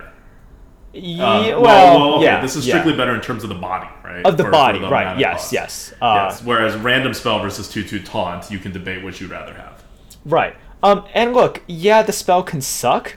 You're getting spells like Mm-hmm. on average. Uh, not every if you if you're playing this, not every single time you're gonna get a really good spell, or, or sometimes even just a usable spell at all. Um, but you're still getting spells, and your your hit rate on those is going to be pretty decent. And so every single time they play a spell or forced to play a spell, you have a shot of getting something really, really freaking good. Whether it's big stuff or small stuff, spells are just really good now. Uh, so uh, yeah, this is spells this are is really strong good now, but there are three old sets in this, so Yeah. keep that in mind. So the new spells are good, but the old spells are potentially iffy. So this is this is quite good. Like it, it- this is one where I was like, oh man, is it a B plus? Um, once again, Like, I- if you think if you think that you're going to get a spell, it's great, right? Like if this just said four mana, three Yeah. six, add a random spell to your hand, this will be like higher than this. But but it's not. Your It's opponent will most likely be able to play around it, and it doesn't count weapons. So your opponent can still weapon, and it wouldn't count. Um, it just kind of freezes your opponent for a little bit. That's really the effect. yeah, Like your it could opponent is in the little bit, driver's but- seat. Yep. And then, of course, this is one of those things where uh, your opponent, or even you, if you're facing this, could be like, screw it, I don't care. Like, Yeah. um, I'll just use the spell, and if they get a good one, that's fine. But if they, Mm-hmm. Like- you know, I'm banking on them getting a bad one. Think of how often Ogremancer triggers. Like it rarely triggers, but it does change how you play, right? It's like a secret that's not very secretive. It changes the way how you play, even though Ogremancer never summons. Like every now and then it summons a thing, right? And then you're like, oh, Ogremancer value. Uh, but what it always does is make your opponent play weird. Uh, okay, and finally we are on to our last card. Our last card in the B tier to round out these like quote unquote good cards before we move on to the quote unquote normal cards uh, in the next segment. It is Stormwind Guard. Stormwind Guard is a 5 mana 4 5 taunt. Battle Cry, give adjacent minions plus 1 plus 1. It's like a reverse Defender of Argus. Rather than giving things taunt and buffing them, it gives the same buff, but it itself is the taunt. It's good. Like I, I don't know what more there is to say about this. It's good, Yeah. right? Like we, we've talked about Defender of Argus. Fungalmancer is another kind of like comparable uh, thing to this because people are like, oh, you know, it buffs two things on turn five. It's very different from Fungalmancer in in how it interacts with the board and how it impacts it. But sure, you know, we, can talk about these um, uh, Like- snowball fives, i- if you want to and- call it that. And more so than like something like Fungalmancer. This is like if you just have one minion that's on the board, you've already gotten value out of it. Yeah.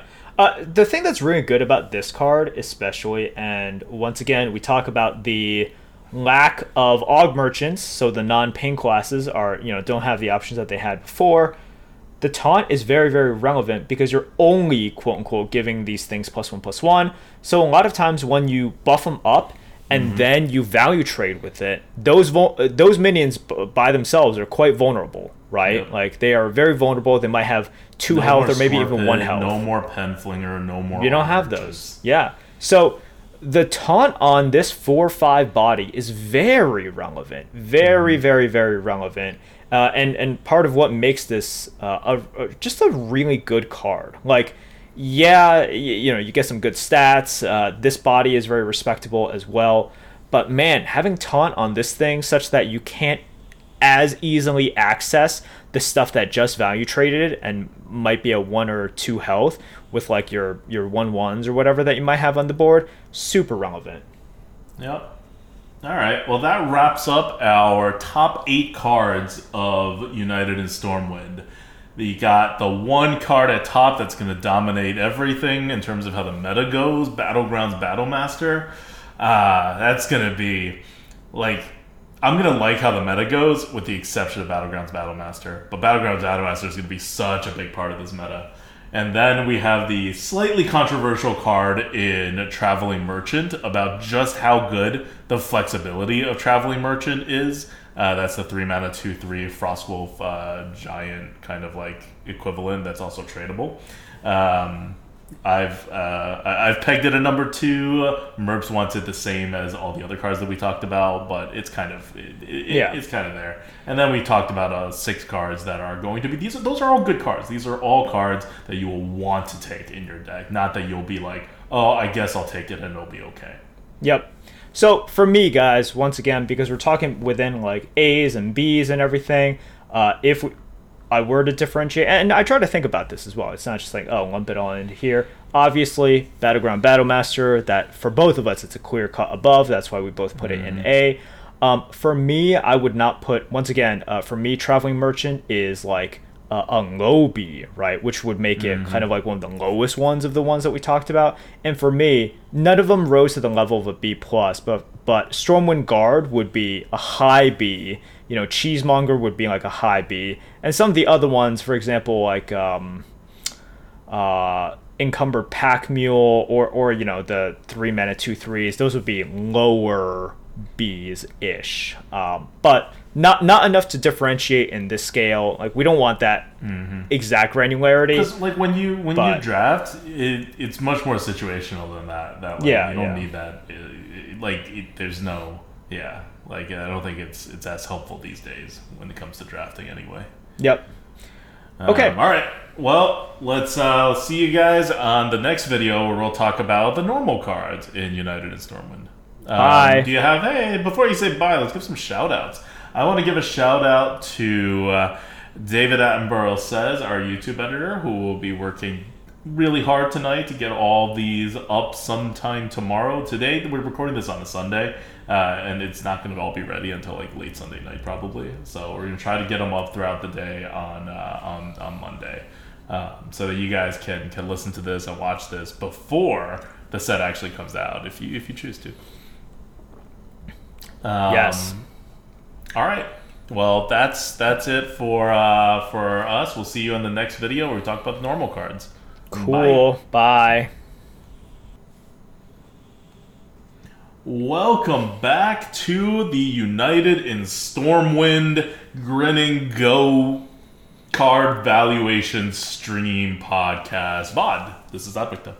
This is Merps. Uh, we keep on going with neutrals. We talk about the okay ones. They're okay. Yeah, we're now okay. moving into the baseline. So we're we're doing C and C pluses now, and C and C pluses. The bottom of C is like a Yeti, and so everything in C is like Yeti or better, and then C plus is like the, the even better, like the, the tip of the the average cards.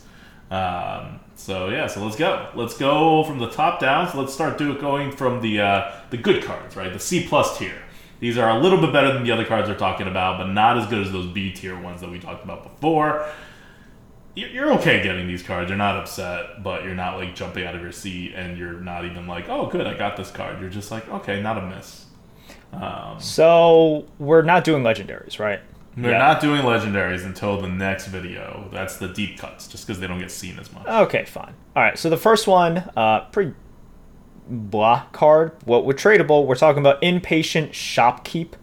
Impatient shopkeep is a three mana three three with rush and tradable. It's fine. Like Okay, let's.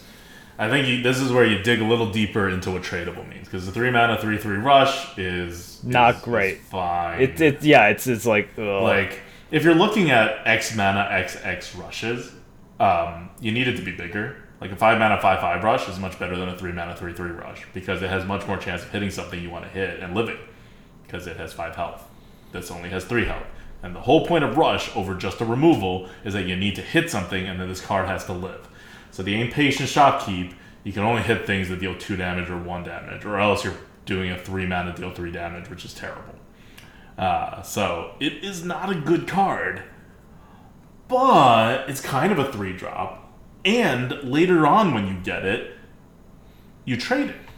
This is where tradable, like, is actually a, a, pretty important part of this card's like value rather than just a bonus, because you're almost always trading this card if you have it like after turn like three almost always trading this card. You may hold it in your hand for a long time and then use it as an emergency. Like sometimes you just need to remove stuff, right? There's not as much removals anymore. There's a neutral removal, uh, and sometimes you just use it, right? Or maybe sometimes a good opportunity comes up, right? Uh, your opponent plays a 2 3. You're like, haha, got it. This is actually a good card in that case. Uh, but for the most part, you're just holding it as an option to, to in being opportunistic with it, knowing that you will eventually trade it for something that'll be more useful. Yep, Uh, that's basically uh, it. Eh, Like the three mana three three rush these days, ugh, like that. It's really not cutting it. But the fact that you can trade it in for something else, uh, it really does help it out, right? So this is it, it's it's a solid C plus. It's fine. Yeah, yeah. Like without the tradable, this card is so much worse. Yep. Like the tradable is doing so much work here. Um, and you'll see that with a lot of the bad cards where you're just like, this is a crap card, but but it's tradable, so it's actually like okay. Um, all right, All right, next card we got Rustrot Viper. It's a three mana three four beast. It's tradable and battle cry destroy your opponent's weapon. Uh, so you just get it, just like how Ooze is a vanilla statted uh, weapon destroyer, weapon hate card. This is a vanilla statted uh, weapon hate card on three, but you can also trade it. So you know it's it's good. Like the, one of the I guess issues, eh, not really issues, but you're gonna just want to play this on three a decent amount. Yeah. Just like with ooze, you, you you don't want to hold it back if that's your only option. So how often does ooze hit? It's kind of hurt if you want to call it that by uh, your need to play it on curve, just like how this is quote hurt a little bit by that. But you can also trade it. Here's the thing with like Rustrot Viper, um, a- and one of the things that influences how much tradable is worth. Uh, you're not going to trade this a decent amount. Like you're going to trade a lot more cards more often than you're going to trade a Rustrot Viper because this is just like so very playable here. I don't know about that. I think I trade a Rustrot Viper quite frequently. A- anytime you get this card after three, probably trading it. Well, you're also unless you keeping this a decent amount. weapon. You're also keeping this like you know like Yeah, potentially yeah, in yeah. the Like, if mulligan, you have all it- that if stuff. you have it in the yeah, mulligan. yeah. But the other times, you're you're trading it quite frequently if your opponent doesn't have a weapon.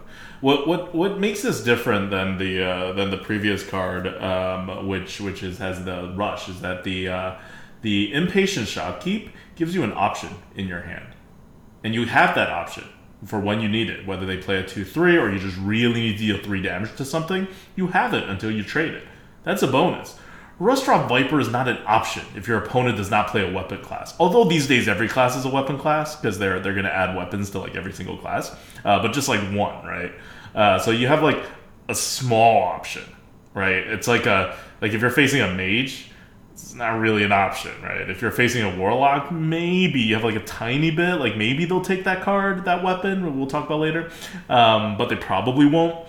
And so yeah, you're holding a three mana three four but it's not giving you a really good option the way a three mana three three rush is giving you a decent option uh, for the impatient shopkeep. So this Rustrot Viper, it's not that you won't trade it eventually; it's that before you trade it, it's a lot less valuable. Like it's good as a three drop, but the extra value comes in like either just playing it uh, comes in when it, it's actually with a, a weapons class. Yep.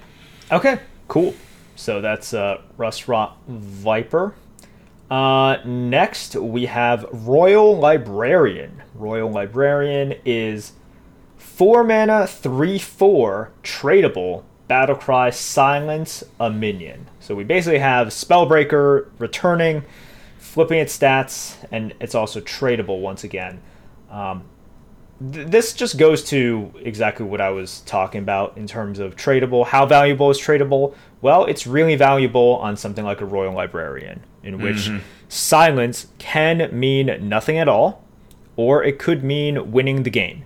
Um, so this is one of those things where you hold it uh, and you just got to evaluate turn by turn, right? It's like, oh, maybe I'll need because what you don't want to do with tradable is like, I don't need it this turn, I trade. yeah, um, yeah. That's never the way to think about it. It's like, okay, what's my position in the game? What can screw me over? how much do I need uh, sci- science? And, and like, e- even if you have like, you're like, well, I don't think I'll need it for a little bit, but like, you know, it's nice to have it in hand because you're you are paying a mana to trade, right? It's not just like, oh, I just get to trade this in for free and whatever. Um, but this is just one of those cards that the tradable and, and the flexibility of it helps us so much because it is severely understated but the silence can win you a game. So it's it's good. I, and for that reason, we put it at a C plus. Yeah, see, I almost think the opposite is. I think the silence is so good that the tradable is going to be used only in a top deck situation. Like only at the end of the game when you're top decking will you trade this because until then you always want this option. And if you somehow can't get it off in a meaningful fashion, uh, it's going to be a rare game that that happens. I mean, you, t- you start the game with this uh, card. I agree with that. I, like, you know, I, I, I don't want to just. I, I want to keep it more open, right? Because it, it is going to be one of those situations in game where, like, I want people to figure it out. Like, figure it out, think about it, because tradable is so deep. It is so, mm. so deep. Um, and if you just think it's like, okay, I can't use it right now, I'm going to do it. No. Like, okay, could you use that one mana more efficiently? You know, one of the questions you ask what are, what are the chances that I need this? Yeah, um, later on. it, by trading it, what are my chances of getting something better? And then if I do need it, what are my chances of getting better? Like you just got to ask a lot of these questions. So I agree with you. Mm-hmm. This is something in which you want to keep more often, and then you just hit the tradable as a like a panic button, right? More often, yeah. um, more often than some other tradable cards. But this is kind of what you want. Like you want your uh, like mm, BGHs like to be tradable, right? You want those cars to be like more tradable. Um, but at the same time, it's like, oh man, like the payoff for those is like huge. Uh, so this is this is good. Like Royal, Royal Librarian, um, uh, silence is going to be very helpful, especially like we're missing some initiative, and silence is an initiative in many ways. Uh, so I'm I'm very happy with this C plus pretty solid. Yep. Yep. So if you're wondering why it's not bigger, there, there's no neutral. I mean, there's not no. There's very few neutral big things that you want to silence nowadays. It's like, like uh, the acolyte. Yeah, that's it. Yeah. Yeah. like there's other things in which it's decent to silence it. You play it, right? You silence it, you're happy with it, but you're not getting like a ton of value for it. Like Proto Drake is gone, Wurm is gone, Scrapyard is gone, and like all the things that you normally be like, oh yeah, silence target, are now no longer in the game. yeah. So now you're left with mostly things that you're like, ah, I'm gonna get like the equivalent value of like dealing one to two damage. Yeah. Like, You're looking which yeah. is good, but it's not like it's you're turning this into a fire plume phoenix, you know? Like and fire plume phoenixes are not like the most amazing things these days. They're like okay. Yeah. Um, uh, your home runs are going to be some of the, the big buffs that we see classes get. But then, of course, Yeah. those will have already gotten value. So in the From end, health, yeah. what is your your gain there? Like yeah, you're like mounts, right? That's what you're Yeah. kind of going for. Um, okay. All right. Uh, next, we have Stubborn Suspect. Stubborn Suspect is a 4 mana 3 3 Death Rattle. Summon a random 3 cost minion. This is a C. plus. So remember, C plus is like around where uh, in our old tier list, it would be around like a 130, 140. Like around a 140, right? So good. Like remember, there were Mm-hmm. It's a lot of quite good cards there. Um, It's a good tempo card. Yeah. We've seen this before. This is uh, Disguised Wanderer, except instead of getting a 9 1, you get a random 3 cost minion, which honestly is usually better than a 9 1. Yeah, it is. So look, it's fine. It's good. Uh, don't look at uh, C plus and be like, oh, C plus, ew. Uh, no, C plus. Like remember, 140, 140. Like that's that's quite good there. Mm-hmm. Okay. Next, we have Lion's Guard. Lion's Guard is a 5 mana 4 6 common card. Battle Cry. If you have 15 or less health, gain plus 2 plus 4 and taunt. So you got this mechanic that used to be a Warlock mechanic making a comeback. Uh, 15 or less health. Remember, we're in the meta now where 15 or less health is dangerous. Very, very dangerous because you have Battleground Battlemaster in this game now. So when you are in danger, you can get this. 5 mana 4 6 is terrible these days. Um, but you can get this to be a 6 10 for 5 mana, which is probably later on in the game. So matters less than it's uh, it's 5 mana. You just like kind of like get a couple of extra mana and make this card a big card. Get a big taunt, which is all really nice. Um, but the the trigger is something that you, you're not going to get to that often before you die. Uh, yeah, it's funny. Now 15 health for neutrals is a breakpoint. We played for years in the Drakonid Enforcer. Uh, not Yeah. meta because it never, but like you know, you thought about it, right? It's like, oh, Drakonid. Let's think about Drakonid. It's like, uh, and, and with that, it was uh, it didn't taunt. It just ended uh, ended games, right? Because instead of a six six, it became a nine nine, and you know that was huge. Uh, and now you have this. This is much more annoying because if you're at 15 or less health, um, it's like this is exactly what you want. And the only thing that really holds it back is the fact that a five mana four six is real bad. It's it's really really really bad. You can't just uh, Like you play on five if you need to, right? Yeah. Any five drop is better than this. It really is. So that's the thing that's holding it back. And like, are you not like if this is one of your only options, are you really not going to play it? Uh, No, you're gonna play you're- it. I think you should play it, but that And- and sucks. that's- yeah. Uh, That sucks, That's yeah. really the problem with this card because you can't just like wait until you have 15 or less health. You very easily will die in one turn. You could just die. 15 and zero. Very easily. Like half the time, you're not going to ever exist at a at, at 15 or less health. You will just be at more than 15 health, and then you will be dead the next turn. Yep. So Lions Guard, it makes its way to a C plus, and that's uh, that's quite good for being so understated. It, it just goes to show that when you hit the Mm-hmm. You- condition, yeah. Mm-hmm. it's so good. Oh my god, five mana, uh, six ten taunt. taunt. Oh man. Yeah. Okay. Um, all right, so those are the pluses, uh, and those are the C pluses. We're now going to go to the C's. These are like Yeti and stuff that's like a little bit better than a Yeti. Um, and the first one is still, still my favorite card of uh, of the set. Um, it's it's peasant. Such a such a normal, non-assuming name. It's It so is normal. A peasant. One mana, two one. Peasants stronger than Stormwind's recruits. Confirmed. Uh, they should really go and recruit peasants instead of whatever the hell they're getting their. Well, this is like y- y- you know in those movies where like the old war general just retires and becomes like a peasant in the farm and he's called back into action or something like that. that that's it. You know that's why he has double the attack of like a Stormwind um, dude. Yeah. Yeah. Um, and then at the start of your turn, draw a card. If you play it on turn one, you're going to draw a card, like probably uh, more often than not, which is nice. Uh, if you play it afterwards, it's probably probably not. But who knows? There's a lot of taunts in uh, in United in Stormwind, and uh, a lot less initiative. So I don't know the meta exactly, and no one can know the meta exactly because Blizzard messes with the offering odds. But it would not surprise me if this card, even later on in the game, has like a 50% chance ish of being able to survive a turn, even at one health. Um, all the pings are gone, so uh, if you don't have a natural ping, and only Mage has a natural ping that goes through taunts, you're you're kind of in uh, you're kind of in a bind here. Like this card could, and remember, drawing cards is useful now. Just like having more cards is useful now because the Scholomance is gone. You are no longer an endless card advantage meta. You actually do want more cards. Uh, so the upside is, is quite large.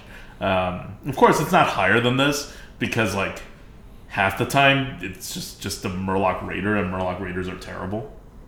Yeah, so look, this is a C tier. Uh, the very bottom of C is a Yeti. So this is like, how good is it for you? For me, it's like you know a, a little bit better than a Yeti. Yeah, I'll take this over a Yeti. Yeah, I, I will definitely take this over a Yeti. Uh, the problem is it's a two one. If we were talking about just a one mana two one, that's what like a F plus F. Yeah, I was about to say F I plus? don't think it's a D. I think it's. I, I think it's a it could plus, be right? a D. I, I don't know. Like it's bottom of D or very top of F. I think it's a F plus. So that is how much. If, if you guys are curious, once again, and uh, we're we're trying. no, to, no, no. It's not an F plus. A one two is an F plus. Yeah. So I think a two one would be a D. Okay. I think a two one will well, yeah, I know, but that was a one two that could grow. Oh, if you get Remember? Murlocs. Yeah. It could grow to a two two, which is a world of difference. Uh, Hey, Okay, okay, okay. sticking with but my Murloc Raider is better than a Tide, whatever Tide thing. That, yeah. That thing So is. that's how many points it's getting. Um, I- I'm gonna tell you this right now. Uh, you're gonna look at this rating of a C, and you're gonna be angry, because if you play arena enough, you will single-handedly lose to this yes. at, in at least a game. I'm sorry, you No, will. more than a You game. will. Way more than a game. Yeah, you just will. Um, now the problem is it's like the average effect, right? Yeah. It's the average effect, um, and that's kind of it. It's like look at uh, uh, any of those potential kind of snowball cards that aren't exactly good but can just blow you out of a game. Mm-hmm. This is it, and this is going to be more annoying because it's a one drop, right? It's going to be a one drop, and if they draw like three cards and and it ends up being a close game that they win, you can definitely point to this and say it's because of a stupid peasant. Um, Like, like, remember how good Gibberling is? yeah, I just want to bring you back. Nowadays, Gibberling's not good. You would not take it the way you would take it back then. But this is like Gibberling, but it's a 2 1 instead of a 1 1, which is Yep. a world of difference. Like, if it survives, it's going to attack just like a Gibberling, and you're going to get a card, and the card is probably approximately what a Gibberling was worth back then. yeah. So this is the equivalent of a back then Gibberling, which was quite decent. Now, it's not necessarily appearing in a class in which you could do a lot of things with it with aggression. You don't know exactly what you're getting, whereas you do with a Gibberling, a lot of things, right? But it's, it's like old school Gibberling, and we had a lot of fun with Gibberling, and Gibberling was legit a good card. It was legit, and that was in a world with og merchants and uh, you know penflinger and everything, right? Like we had. Well, no, no, no, no, no, it wasn't. I'm talking about old when Gibberling. Oh, you're talking about old. Now. Oh, I thought you meant the when- current when Gibberling said- is not good. Well, not, Current not, not the two two, but we had a period where we had the one mana gibberling w- along with all of the other stuff, and with druids being good. Yeah, yeah, and it was still not good. No, yeah, it was, but it was still not I mean, good. it was good. It was way worse than a fine. Like so gibberling. No, no, no, no. Oh well, it depended on the meta. I took gibberling over a Yeti, but that was because like that was when um this is when Lotus was in. You know, Lotus Yeah, plus yeah. all of this stuff. Yeah. Uh, so between a Yeti or the gibberling, oh my god, it's the gibberling every single time. Oh no! I Oh yeah, definitely. Uh, Um, but yeah, but this is like that with less guarantee of what you're getting, but the same kind of value card. Okay, um, it's a peasant. I was hoping this came out to be higher. It didn't, but for good reason. I Ah, think. yeah, I, I wasn't expecting this to be higher. Um, solid C, that's cool. Next, we have this card. God damn it. I, I I, love this card. I don't understand- you- I don't understand. No love for these one I- mana no, I- cards that are replacing the Og merchants. what, how is this one mana? Oh, are you not looking at the same card that I'm looking at? I'm looking at Stockades Guard. Stockades guard. Oh, wait, wait, wait. Stockades Is Guard. one mana? Okay. Oh, no, no, this is fine. Um, Stockades Okay. Guard. I'm like, this is a weird card to really hate on Merps. no, it was the Stockades Prisoner I was looking at. Okay. Uh, Stockades guard. One mana, one three. Battle cry. Give a friendly minion taunt. it's good. It's fine. It's good. It's a C. Not, not much to say about It's, it. it's like a strong C. It doesn't make it to a C plus for me, but it's a strong C. Like it's good. It's yeah. There you go. All right, that's that's all I gotta say about it, honestly. Um, next, we have a card that makes an appearance here, but it's not the same throughout. We're talking about Florist. This is a two mana two three. Uh, at the end of your turn, reduce the cost of a nature spell in your hand by one. We have it here uh, at, at a C uh, for Shaman and Druid, and then Stuff with nature spells. yeah, for because nature spells, and then for everything else, it's a D plus. Um, but yeah, Uh, D, D plus being where like Crocs are because it's basically because it is a croc. Yes. yeah. Uh, not much to say here. Uh, don't don't think you're gonna get like ridiculous value out of it. You're, you're getting one mana, and you're not getting it immediately. You're getting whenever you play this like nature spell. You have to play, yeah. Uh, so you have to to play this. like- nature spell has to be in your hand. Blah blah. But you know what? It's it's a thing. It's a thing. So this is where Florist uh, is. It's a C for those two classes, shamans and druids. Okay. Mm-hmm. Next we got mailbox dancer. God, I All right. this thing. Two is, mana, three two. Battle cry. Add a coin to your hand. Death rattle. Give your opponent one. So this is better than a uh, than a raptor because you get the coin before your opponent. Also, unless you're playing it as your only two drop, you can choose to play it whenever you want when you need the coin or if a coin will be helpful. Whereas if a coin would like devastate you, you could just not play the card. So it is better enough than a River Croc, I think, to justify it as a C rather than a D plus. But it's like the lowest, the lowest C. yeah, it's fine. Um, that's it.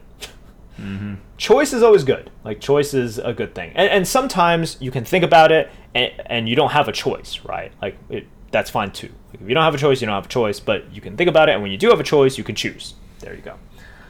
Okay. Next we have SI7 Skulker, 2 mana 2 2 stealth, Battle Cry. The next card you draw costs 1 less. So, whereas the previous one was a very low C, this one's probably a high C without getting to C. plus. Uh, 2 mana 2 2 stealth is kind of a serviceable card. It's really like a little bit below uh, like the cut. Like, I'd rather have like a uh, a two three or a three two uh, than a two two stealth, but it's it's very close. Um, and to make up for that, you get one one less. You get one mana less at some point in the future. Like maybe even the next turn, maybe even th- like this turn. Oh, sorry, no, yeah, it could be this turn, but probably the next turn. Um, and that that more than makes up for it. Yeah, it's just the the body itself is very unspectacular. So that's why it's, It's a C. not a three one stealth; it's a two two stealth. Yep. Okay. Next, oh yeah, here. Uh, let's see. Here we go. We have the entrapped sorceress. Entrapped sorceress uh, is a three mana three four battle cry. If you control a quest, discover a spell. It is a three mana three four. This is where it's at. And three mana three fours are very bottom of C. very along bottom with of Yetis. C. Yep. So this is very Um, bottom of C. Remember that. This may also not be in the game uh, for the arena Yep. if they continue their thing of not doing anything that mentions quests into the game. Yep. But just in case, we're covering it. that we're just giving it a score, but we don't need to talk about it at all. Uh, next, we have Guild Trader. Once again, just like with Florist, Guild Trader is making its appearance here.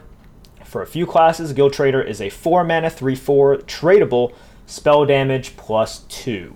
So we we saw like a two two version of this um, in earlier expansions with uh, spell damage plus two, and now you get more stats, and you also get a tradable as well.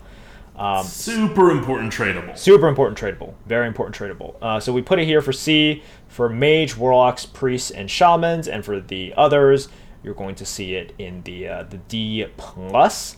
Uh, Remember, D plus Yeah. is pretty much where it would be if it was just a one mana card that says tradable. Like it did nothing but says tradable. One mana draw a card is around a D plus, the the main like a low D plus. part of the problem with Guild Trader um, is the fact that how often is the t- plus two spell damage going to matter? Like, are you using both Yeah. of them? Um, how often are you able to play the thing you want to play plus this on the same turn? Because if you play it before and hope that it will survive, uh, four mana three four, I don't know how much it's going to survive. You know. Um, do you have the spell? Like it, it, there's a lot of like ifs right? So when you hit on this it's going to hit pretty big potentially. You could hit real big on this. Um, but yeah it's it's it's just a c um, which isn't terrible right? Like remember yeti is at uh, the bottom of c. I think this is like Yeah. a c period you know? It's it's in Yeah, there. for the for the classes that have uh, especially board cleary, uh, the cla- uh, things that Yeah. stack with spell, spell damage. Yep. Um, but again, it's like when you have a tradable card, the value you get is in what. Uh, besides the floor, which which is really important for this card because you're going to trade it away more often than not. Uh, but you also get the, the the option until you get it, and the option here is that it will combo with something that you draw later or that you have now when the situation comes together. It may or may not come together, but you can always trade it on later when you actually need a real card rather than this card, um, which puts it puts the floor at like D plus, and the uh, the benefit of having this option until you trade it puts it into uh, the the C category. Yep. Okay, so that's where we're at with the uh, guild trader, and finally we have No, no, that's it. no, They'll do. Is that it? no, uh, we still have one more. These are legendaries. No, there is Moarg really? Forge Fiend. Oh, he's not a legendary. He is, dude. That would be the lamest. People would complain. People Sorry, would I was just complain looking at the name. if Uh, but I forgot Morarg is just a tribe. Fiend. And uh, Forge Fiend Yes. is not his last name, so, uh, but his title. This like, is a- his job. eight mana. I don't. Yeah, sure. Job. Eight mana, eight eight demon. It has a demon tag, by the way. Uh, With taunt and death rattle, gain eight armor. It's a C. Like you know, it's it's it's fine. Uh, eight mana, eight eight taunt, and Iron Bark cries in a corner. yeah, well, I mean, th- those cards have been invalid for quite some time now. If you need a giant taunt, if you're dying, this is uh, about as good as you're going to get, right? Like, a giant taunt that also gives you a ton of armor, it's not bad. It's just the, the problem is, like, mm, man, you are expecting a lot from big drops these days, and this is uh, Mhm. just okay, you know? And Um, this does nothing if you're not dying. yeah, It's just an 8 mana 8 8 that taunts if you're not dying. And that is pretty bad these days. Yeah, so this is fine. Like it's uh, um, the fact that it's a big drop and it doesn't suck uh, is is good enough. Like in 2021, this is uh, super underwhelming for an eight drop. Like right, Yeah. you, you expect to see something more. So it's going to be useful. Uh, some games you will take it sometimes, but you you got to do better if you're an A drop. That's it. Yeah. So these are the okay cards. I don't think there's that many like trap cards in here. I don't think anyone's looking at these cards and being like, "These are amazing" or like, "These are terrible." This is a pretty straightforward set. Um, the more interesting ones we really covered in the in the last video. This one, this is the straightforward like meat and potatoes uh, part of uh, of the neutrals that they're adding. Okay.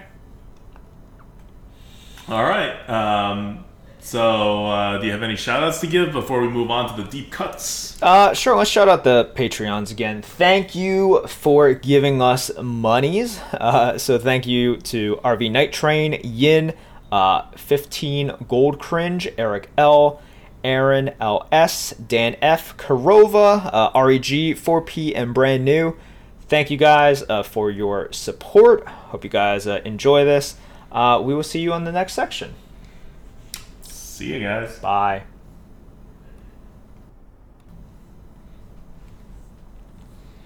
Welcome back to uh, the United in Stormwind Grinning Goats card valuation stream podcast, VOD. Hello. Hi.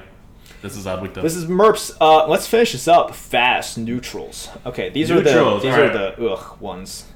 These are the yeah, these are the bad ones. These are in D, which is we categorize as bad, and uh, F, which we categorize as terrible. And then we're going to get to the legendaries, which you know are not necessarily terrible, but we just don't see them often enough, so we're going to put them in the same video. Also gives you a reason to watch this video because who cares about the bad cards? All right, first bad card is a D plus. This is our best bad card, which means that this is like around a river croc or a or a bloodfen raptor. Um, you'll take it in your deck. You're just not like particularly happy about it, but it's not going to like lose you the game or anything like that. And it is Stockade Prisoner. It is an epic card. It is a two mana five four. Starts dormant after you play three cards. This awakens. Yikes, man. Okay, look, uh, I'm just gonna say, I was not a fan of this. We put this as a D plus. I'm like, oh, it's a D. Uh, I, I I don't love this. I, I I don't love this at all. Okay, but but our differences is whether it's a D or a D plus, which is whether it's like a three mana three three or like a two mana two three, which is a pretty big difference. It's it's a Um, difference. It's a difference, right? So on the old scale, I'm thinking this is like a 70 or 75. You're th- thinking this is like a 95. Like a ninety. Yeah, around 90. So like Yeah. we're not that far. So what for like for example, the traveling merchant, we were 40 points apart. Here we're like 20 points Mm-hmm. apart. Yeah. Yeah, but it's also like the lower part of the scale, so it matters more. It matters like more, Each like right. ten points. Um, so that's how the scale was set up in the first place. But yeah, so Stockade's Prisoner. Uh, let's work it out, right? Let's say you play it on two. You play it on two, then you play a card on three, a card on four, a card on five. It uh, pops out on five as if you played an extra five four on turn five, except you, you spent the mana on turn two and you didn't get anything for a while. But it's an extra five four instead of the two three before. Now, as we all know, how dormant cards, especially dormant two drops, work with uh, Imprison Vile Fiend, is that it's really good to be able to spend some mana on turn two and then not have a two drop. Because it means your three drop, which are all so much better than two drops tempo wise, all of them, will just eat the two drop and then go on and probably trade or do some helpful things to your opponent's three drop and you're just getting positive trades from that point on so that when something does pop back up like the Vile Fiend um, it has a uh, an effect that already gave you a bonus although it did nothing but stay dormant right so that's a big reason why I don't think this card is like D. I think it's more like D plus. Is because there is this hidden element where if you play it on curve, even though it's gonna not see the light of day for a long time, it's making the rest of your trades better. Like, sure, you could have also just not played any cards on turn two and gotten the same effect, uh, but you do get an extra five four, which is pretty damn good on turn five, and you can get it on turn four if you just play two two drops or like just two cards rather than uh, a four, which will happen like half the time these days. You know, if you like really wanted it to. Um, and if you do it, if you manage to pull it off on turn four, then a five four is actually on curve, and you will get like two four drops essentially on turn four, which is pretty good because that's kind of what Vile Fiend does. Because the three five rush is just kind of like a good four drop. So here you're going to get a bad four drop rather than a good four drop. Um, Like, okay, I, I'm, I'm trying to make comparisons with Vile Fiend because they're both two mana cards that stay dormant and they're neutral. Obviously, this card's nowhere near as good as uh, Vile Fiend. We're rating it a D plus rather than Vile Fiend, which I think we would rate like a B or something. Uh, so we're like many tiers below uh, Vile Fiend. Um, but I'm just trying to show that it is kind of a playable card. And obviously in the late game, it just it's dormant for one turn because you're gonna play three cards, including the turn this is played on, by the end of your second turn. Okay. Uh, look, I mean, we're not so far apart, but yeah, I looked at this. I was like, oh yikes, no. Um. Yeah. Okay. I think your discussion covers it because you were also like, okay, I know what you're gonna say. I'm like, yeah, that that that is what I say. Uh, but that that's fine. Okay. Uh, we Yeah. can we can move on. Okay, we can move on with this. So I don't know, like I think some people may be high on this card because they think Vile Fiend, um, and this is not Vile Fiend. It's not even close to Vile Fiend in its power. Um, but it does let you spend mana on turn two. That's it's kind of the only thing it has in common with Vile Fiend. Yep. Uh, Um, All right. So next, uh, we touch upon these two. We'll, we'll we'll just mention them again. Uh, Yeah. Because for D plus, we have Florist uh, as well as the Guild Trader. Uh, remember, when it doesn't hit. yeah, the Florist uh, is a two mana two three. At the end of your turn, reduce the cost of a nature spell in your hand by one. So it is a D plus for the non shaman and druid classes, and the Guild Trader, which is the uh, four mana three four tradable spell damage plus two. Um, it is in the D plus range for the non mage, warlock, priest, and shaman classes. So that's that's where we're at. If you want to hear the discussion you didn't look at the previous video, uh, you can check out the previous video. But that's uh, that's also in the D plus, and now we're on the D's. The D's. So the D's are things that are like four mana four fours, three mana three threes. Like three mana three threes at like the very bottom of D. Four mana four four will probably be like a little bit in the middle of the D's. Like that's that's where you're at. Like these cards really do hurt. Like don't don't take these.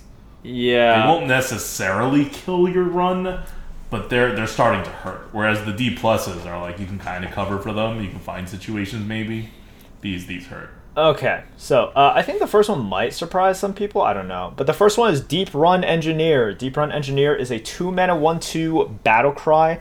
Discover a mech. It costs one less. So Discover a claw machine if you are my opponent. yeah, Discover crap if you are you. Okay, so this I initially looked at it. I was like, okay, I mean it's minimum a C, like minimum a C, right? Discover good, right? Yeah, Discover great. Uh, okay, here's a few problems, and uh, I remember watching Dreads' review, Keck W, by the way, and um, I remember him is like, okay, well, we all remember um, what was it, Museum Curator, right, and how that was like pretty good, and that didn't even reduce it. Um, that was for a different era. Death Rattle was really good back then, especially if you remember, like I you mean, could Death Rattles are pretty good now. I mean, Death Rattles are pretty good now, right? Death Rattles have only just gotten better. Um, uh, and at that time, especially, you can like keep on discovering Dark Cultists, right? Like you could just discover a lot of this stuff. Death Rattles were really good. Here, yeah, you discover something and make it cost one less. I looked at the pool of mechs. Is Ye- bad. It's real bad, guys. It's really Don't, don't bad. just don't just look at Claw Machine and be like, Claw Machine's really good. Yes, Claw Machine's really good. Almost everything else is not just like bad. It's like near unplayably bad. Yeah, so that's the problem with this card. There's really no upside. Like, if you want to look at this as a like, oh, it's like um, one mana, one two, and then you get to discover something, or you can look at it like, oh, you bank the mana, you discover something. Um, yeah, like uh, people in the chat are saying, like Taro is in the chat saying right now. Um, yeah, you, Tank, your good options. Yeah, if you Those, those, are, are your, not good options. Yeah, those are your I mean, quote okay, good am- options. Amalgam, amalgam is, is a good option if you play it on curve. So Yeah. amalgam comes out on three. But other than that, the other ones aren't good options. The other ones are cards that would be a C tier. Yeah. So like here's Like those aren't good cards. here's the problem with it. Like okay, your your goal is to get claw machine, right? Like that's that's Mm-hmm. very good. In, in fact, like if you were to get claw machine, like th- this is amazing for you. This is really Yes. amazing for you. Uh, Dirigible is your It's- it's good. good card. Yeah, yeah. But Dirigible is a small card, and you're not playing this on turn two. You're Yeah. like you're doing something really wrong if you're playing this on turn two. Like I don't know if you have any other options at all. This is not a two drop. Yes, it's reducing. You're banking a mana somehow, uh, but but the mana is not going to get paid till like play till like way later. Like this is a bad bad two drop. Yeah. Um, and remember, the the uh, the expansions that are being reintroduced, we have some real bad mechs. okay, I- I'm gonna. mechs. All right, so Saviors of Uldum, you have Mortuary Machine. If you guys don't remember that, this is one of the like just the the worst cards of all time. Like five mana, eight eight mech. After your opponent plays a minion, give it reborn. Um, actually terrible. Actually game losing. Just Un- just unplayable. unplayably bad. Right. Uh, that was Saviors of Uldum. Uh, Witchwood introduced oh, unpowered Steambot Uh, yes, unpowered steam. Bot. And Clockwork Automaton. Like Ooh. we had, yeah, yeah, yeah. Um, so it, it just really, really bad stuff there, and then your decent ones are you know those. Uh, and then we had some like bad class mechs as well that were introduced in, in those. So like, you could get the claw machine if you miss with the claw machine. Like even if you like, you hit with the dirigible, and it's like, okay, like that, you know, cool, yeah. You know, I, I avoided a bad situation. I got a dirigible, that was nice. Um, y- you get like not even good enough to save this card. It like makes this card okay. Makes this card maybe a C instead of a D. If you can guarantee to get a dirigible. If it says like discover a dirigible, it costs one less. This would be like a C. it's just the the other choices are so vanilla, which means it's so bad. Like It's like remember what you're doing with this card. By the way, it's not like zero mana discover a card. You're spending two mana to get a one-two, and a one-two these days is worth like zero mana. So you're just losing a mana, and then you're banking a mana, which means you get it later, which is worse. So if you're not playing this mech on the same turn, then what you're effectively doing is first of all paying one mana for a one two. I mean sorry, paying like a card for a one two. And then you're losing a mana. And then like you're banking a mana. Like Right. there's so many negatives attached to it. So don't look at just the quality of the card that you're getting back. Also like add the cost onto it. This is not a cost-free kind of like generation card. This is not your like Scorpid, where it's like, well, it's pretty much an Emperor Cobra, which is a decent three drop, and then you just get a card. No, you're paying an extra mana and forcibly playing a zero mana one two. Yeah. Yep. So that's where we're at. Like it's meh. Um, Mm-hmm. yeah, and people are like, "Oh, some classes have really good class mechs." Yeah, they also have some really bad class Really mechs. bad ones. They also have some really bad ones that You're, were you're actually better off. Uh, this card is better off in classes without class mechs. yeah. because uh, the you, you up your chance of getting claw machine, which is really the only winner here. Like none of the other cards will get you above like a maybe a yeti. I'd still honestly rather take a yeti, even if I'm guaranteed a dirigible. Although I can see the argument that you'd rather play a four mana dirigible plus one two, right? Like think about it. You're playing a four mana dirigible plus one two. Is that better than a Yeti? Maybe. It's kind of it's, kind of a toss up, right? Uh, and that's your second best option. Yeah. You're just look, looking at the top end. It's like if you hit the claw machine, it's so good. If you don't, it's like you, you jump through an extra hoop to get what? A circus amalgam? You jump through an extra hoop to get the spider tank? That that means it's really bad. Um, you jump through a hoop to get the claw machine. Is that better than claw machine? No, that's worse than a claw machine. Sometimes it's better than claw machine, but like, yeah, uh, that's Well, that's no, this is it's it's all, all always worse because you're always losing a mana. well, I, I, but I'm assuming like you know you could get it out a turn quote earlier than you could have gotten oh, it out. You're gonna be yeah, able, yeah, I yeah, yeah, so yeah, you yeah. ramp it basically. So you right? you yeah you ramp. But that it. doesn't even matter because you ramp because you have to anti-ramp before. You have to play a two mana one two. Well, before. yeah, but things can set it up such that, like you, you know what I mean. Like, and I'm trying yeah, to give but that, I think that's like a bad logic that like Sure, you're actually sure. ramping anything. Like, and it's not like claw machine's like so much better when it's ramped. Uh, so yeah, that's that's the problem with it. You just look at the pool and you're like, wow, Mhm. that is not good.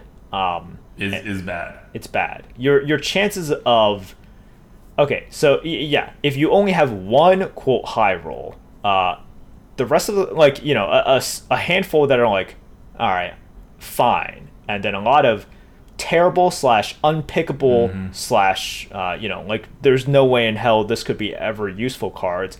Um, then yeah, that's that's where we're at. We are at AD. So this one is, I think this is a potentially tricky card because you're going to see it get Claw Machine a fair amount of times. There's not that many mechs in the pool, but the odds are bad. Yeah. Like the odds are not in your favor for this card, even though there is a decent chance to get Claw Machine. So it's gonna feel bad, but then you're gonna play with this card. And you're gonna be like, "Eh." so you'll you'll you'll see. Uh, next up is Northshire Farmer. Remember, we're on these. These are bad cars that are like playable, but like kind of barely. Uh, they're not to kill your deck, but you know, meh. And it is a three Northshire Farmers, a three mana three three. Uh, Battle Cry: Choose a friendly beast, shuffle three three three copies in your deck. So you have to have a friendly beast. It has to have an ability so that three three copies in your deck are actually like worth it. Um, it's just a lot of ifs, and it's otherwise more normally just a three mana three three, which is why it is where it is. I don't know that there's much to say about it. Yeah. I don't know. That's it. There's there literally is nothing more to say about it. Okay. Uh, next, Two Face Investor. I love the design, but it's not a good card. Three mana, two four. At the end of your turn, reduce the cost of a card in your hand by one, with a fifty percent chance to increase. and I took that to mean that instead of reducing the cost of a card in your hand by one, it increases it by one. That is what it means, right? yeah. Yeah. Yeah. Uh, okay. So now this isn't even. You may be like, oh, so then this ability is pure RNG and it's even. No, this is a positive ability because if it increases it by one, you just don't play it. If it decreases it by one, you play the next turn and you know get your one mana. So it is a positive ability, but it's also RNG and it's a three mana two four, which is very bad. Yep. Uh, so look, um, this is yeah, it's a. Some people just don't want to take that chance, but we are in an era in which you you just have to take chances.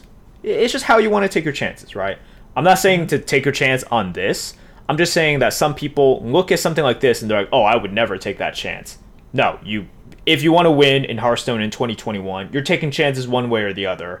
Um, some people just look at this and they're like, "Oh, this is not what I want to take a chance on." And it's like, uh, there's nothing like fundamentally different about this. It just makes you feel bad, right? You see that red like increase on your card, and you're like, "Oh man, that's terrible," but it's fine. It's just not a good card. just down yeah, you're, you're you're paying you're paying um, for this.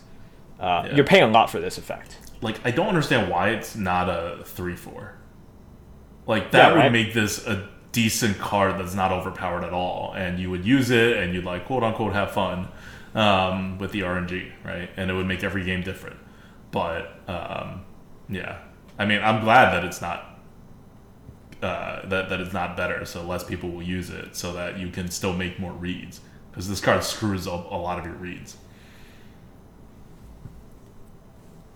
Okay. All right.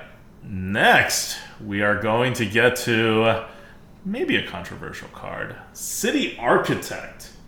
City Architect rated a D, as in barely playable. It is a 6 mana 4 4. Battlecry summon two zero five castle walls with a taunt. That is 10 empty taunt stats, which is not bad, but it's also a 6 mana 4 4. So this is one I'm gonna tell you guys right now. I just didn't care enough about. So I think ADWCTA was like, "Here, here you go." I'm like, "Yep, got it." Um, so I'm not saying I disagree because I have no, I, I can't really disagree. I'm just saying I haven't really thought about this that much. I don't know. I have no idea. Explain yourself. It's a 6 mana 4 4. Well, no. Okay. So we all played with a card that was a 4 mana 3 2 that summoned a zero five wall, basically, right? And it was like not as good as a Yeti, but kind of okay. Alright, now imagine that that card costs 2 more mana for 3 more stats, and you get another wall, which is kind of pointless because your first wall probably already covered whatever it is you needed to cover. So yeah, you're gonna get some face damage reduction. Yeah, if you really need to protect something that's like generating more stuff and they can't like remove it with a spell or whatever, it could do something. But you're getting into real situational um, uh, issues here, and these are cars that like get worse with time, not better. So that four mana three two that summons a wall is like way worse than a Yeti now whereas it was slightly worse than a Yeti at the time that it was played because you just have more options to get over and through taunts. Um, like it's just the, the stats really don't add up, even with the taunts. And remember, this is coming from me, and I rated Giggling Inventor the best card of all time in the in the podcast uh, that we did with Kel. Uh, I, I, love Giggling Inventor. I know the power of a lot of taunts. This ain't it. This is not necessarily four hits. This doesn't deal any damage. This comes out one turn later. Like it's such a different like thing. This is not like crappy giggling inventor. This is like super crappy giggling inventor. Yeah, yeah. Well, yeah. There's no comparison. Like the fact that the divine shields are on the taunts. The taunts have attack. Like, the, the- yeah, it came out earlier. Once again, remember we're talking about like pre nerf giggling, right? Um, no, it's it's very very different. And yes, like the this body, uh, the original body has like the attack, and the taunts have no attack. You want to split that a little bit. Like you want to split that a little bit. Plus, uh, starting on turn six, a four four is just not good. Like a four four is just one of those bad Like, stat there was also this Yeah. other card that was like a five mana four five taunt that summoned the O five taunt when it died, right?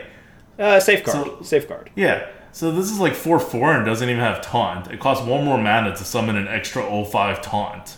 Like, so it taunts the same amount, but then your damage isn't even on the taunt. And you, you, it costs one more mana. Like, I just don't understand. Like, this is not an arena. Well, wait, wait. If you're talking about right? safeguard, safeguard is six mana. Oh, sorry, Safeguard is 6 mana. Okay. So, okay. So this is like Safeguard. Yeah. This is like kind of the same as safeguard. Like you have a little bit more health, but the health is not attached to the uh, to the damage. Right, But you have right. the same amount of taunts, and we all know how good safeguard was. It was not good. Like at, at now, at the time, it was okay. Now it is significantly worse than a Yeti. We played with safeguard. It's, it's it was in the meta in the last meta, if not this this one. Yep. Like this is just I don't know. Uh, but but that's just you, you math it out. This is not a complicated card. I feel like you need to really do something fancy with the 05 taunts uh, in order to make it like actually good. Like maybe if you had something that buffs everything by plus two plus two or whatever, right? Like you know put it in with uh, survival of the fittest or whatever. No, it doesn't even work with survival of the fittest. I don't know. There's, there's I'm sure there's something you're supposed to do with this in a constructed sense, but this is not an arena card. Nope. Uh, that that is true. I don't know. It just might not be for constructed either, but that's fine. uh, okay. It might just be a cool concept they wanted to include. I don't know. All right. Uh, let's go to the Fs. Uh, no, we got one more in the D's. Goldshire Gnoll. No, that's a legendary, isn't it? That is not No, no, legendary. that's not legendary. Sorry, I thought you were going to talk about something else. Goldshire Gnoll is a 10 mana 5 4 rush. Imagine if that was a legendary. Uh, it does cost one less for each other card in your hand, so it's not really a 10 mana 5 4 rush. It's actually, uh, it's probably like a 6 mana 5 4 rush, which It's is not still good. not good. It's not good.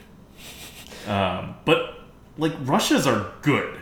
So even though it's like a super overcosted rush, it's still kind of playable. Like that's how good like mid-sized rushes are. That uh, more or less six mana five four rush is still a D.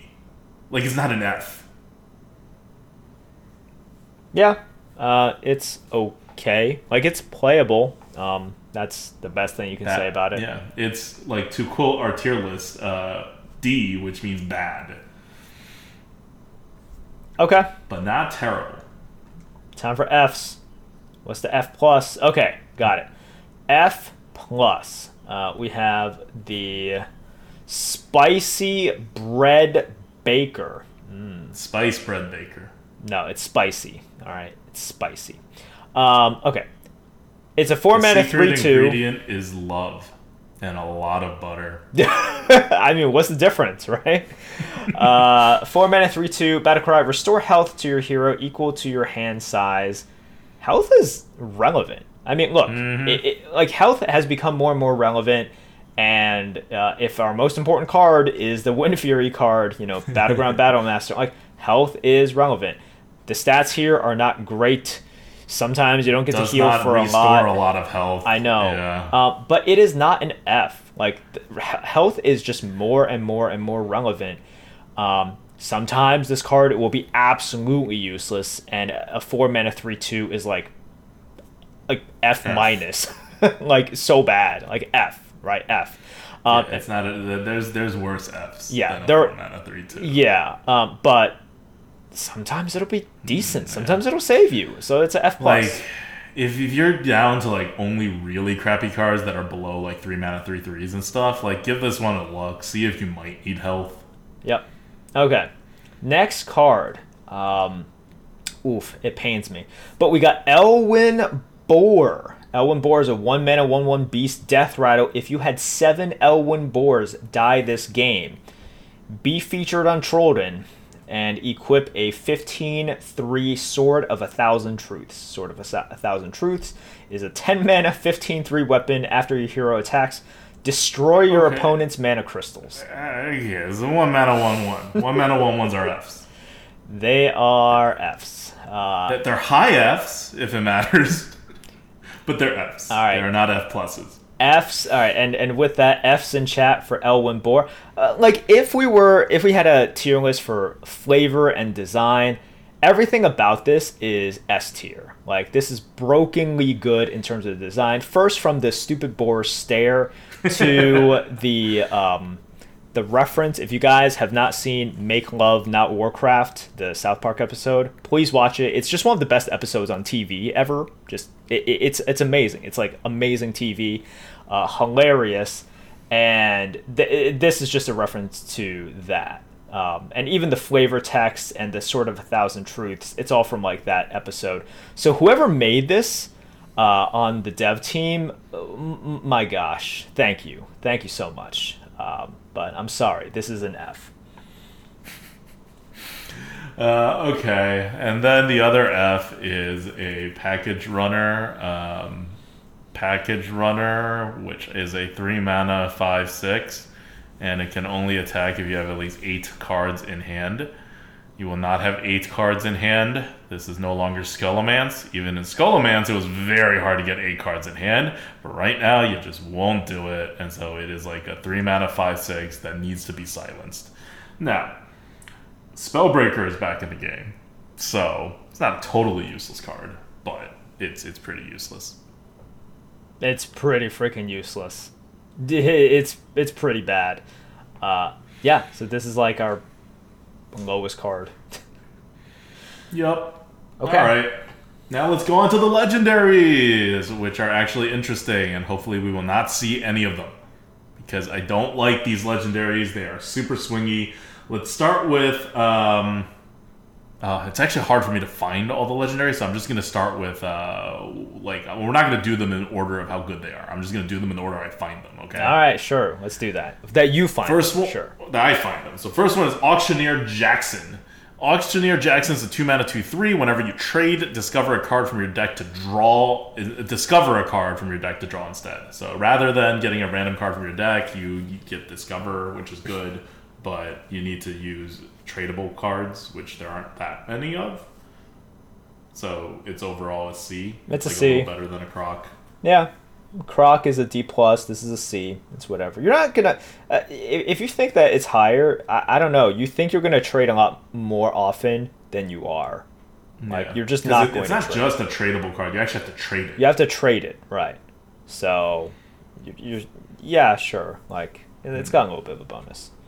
No, next is Flightmaster Dungar. Flightmaster Dungar uh, is a C plus, so it's, a, it's still still kind of normal-ish. It's a three mana three three battle cry. Choose a flight path that go dormant. Awaken with a bonus when you complete it.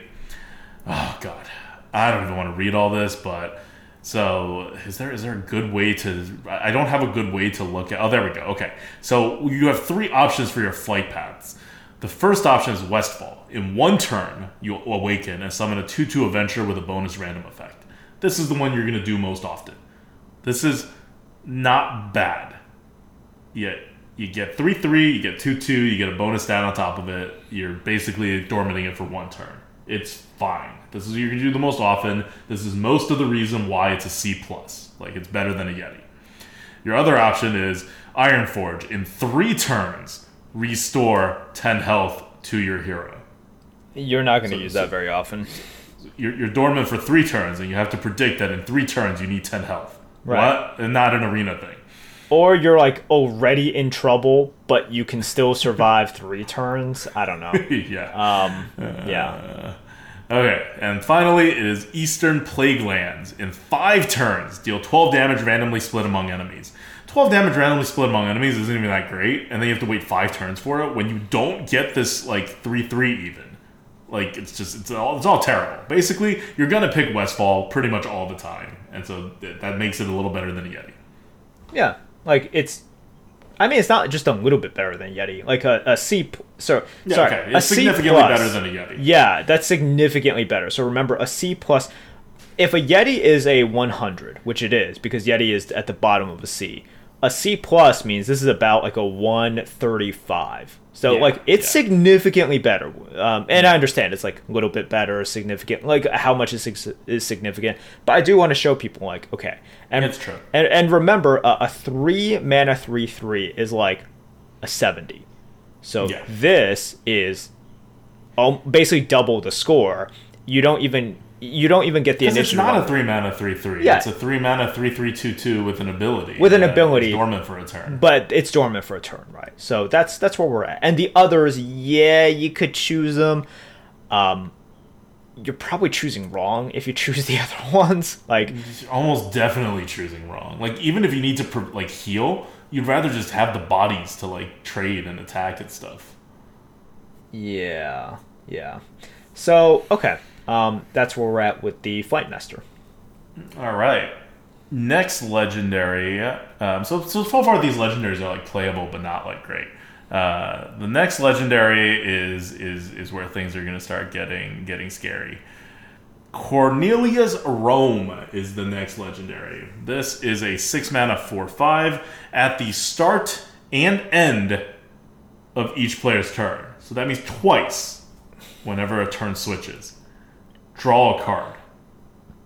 Yep. So so every time a turn switches, you get two cards.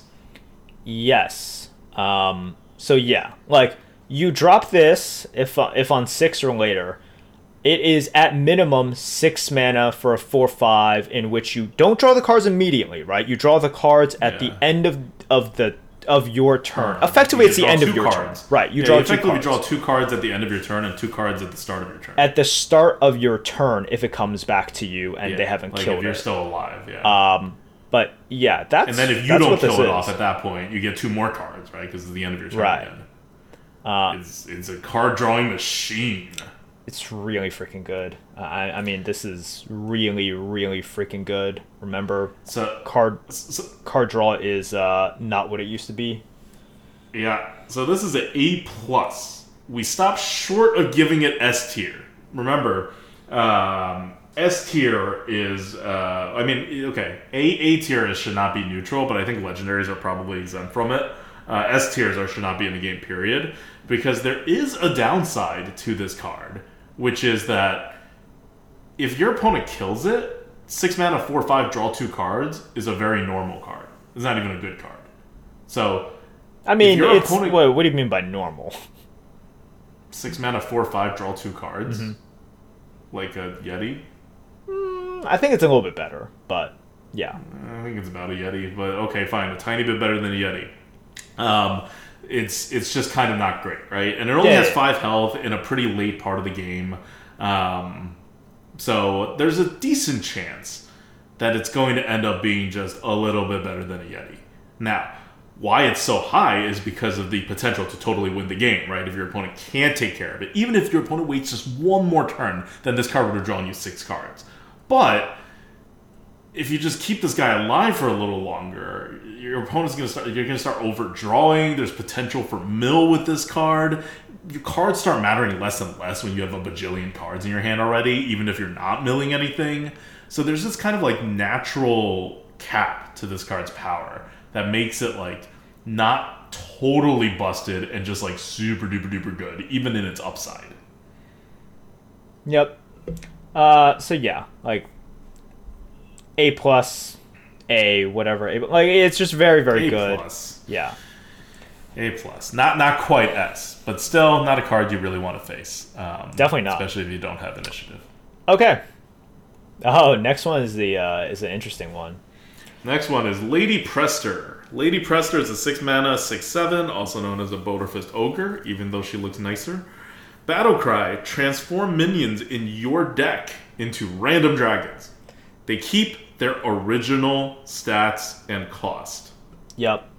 Uh, one of you guys can tell me the lore of who Lady Prestor is. I, I I don't know. Like the the further we go on, the further I have no idea who these people are.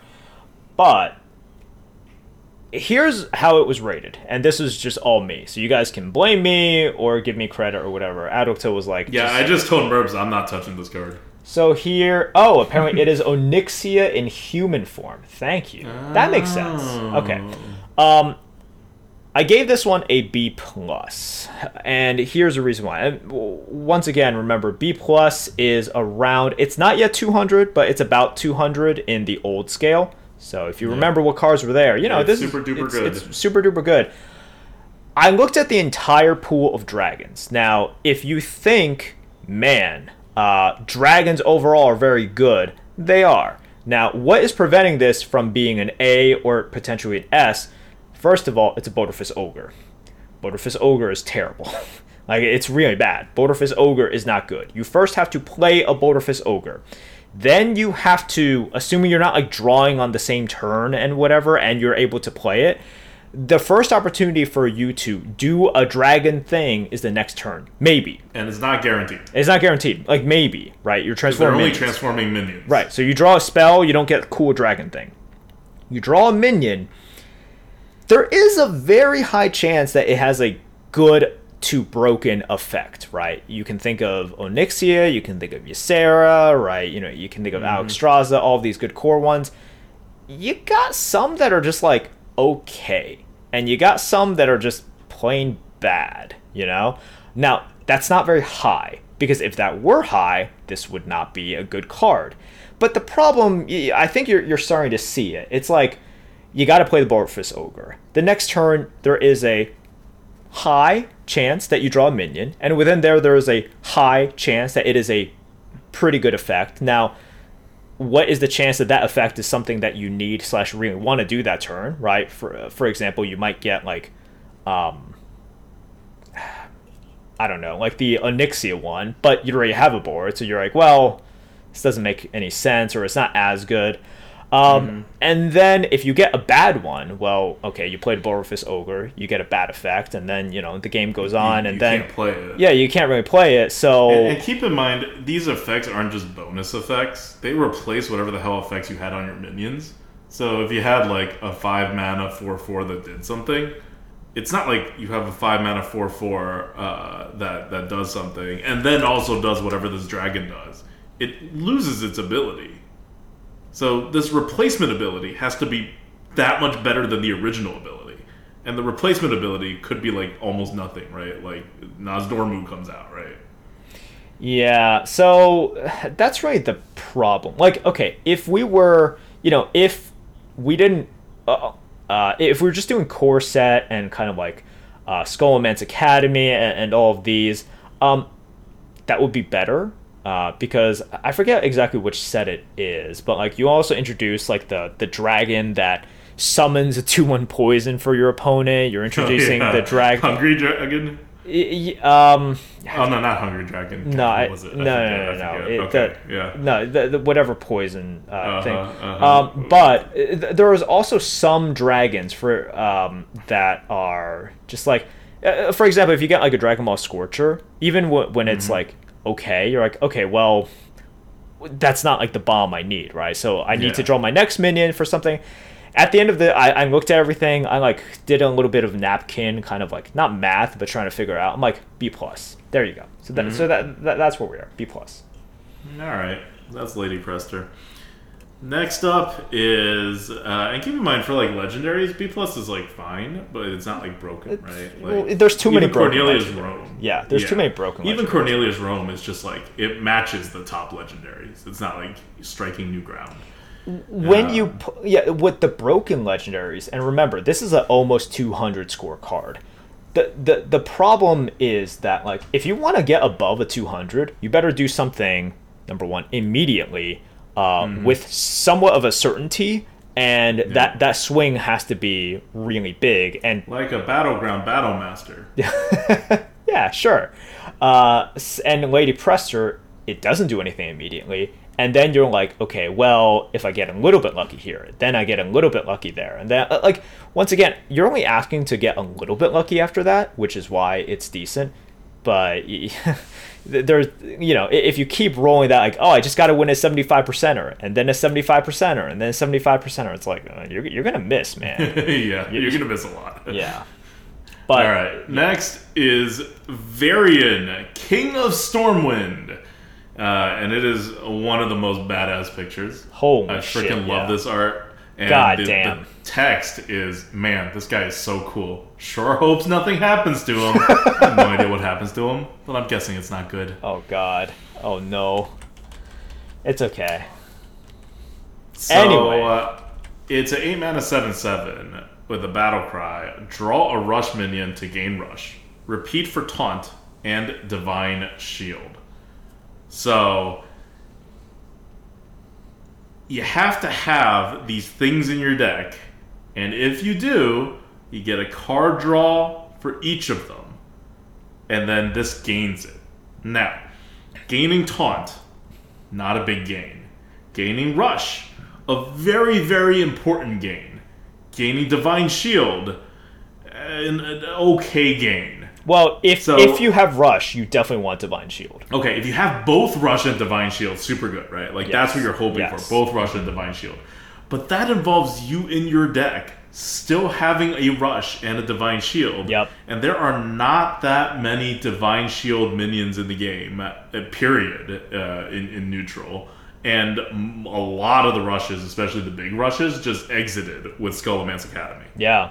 So uh, you're you're actually not going to hit this that often. Like you're gonna hit something probably. You're almost certainly gonna hit a taunt, um, but you're going to like miss almost always on divine shield and like a good amount of time on on the rush because you can't just have it in your deck. It has to be like currently in your deck.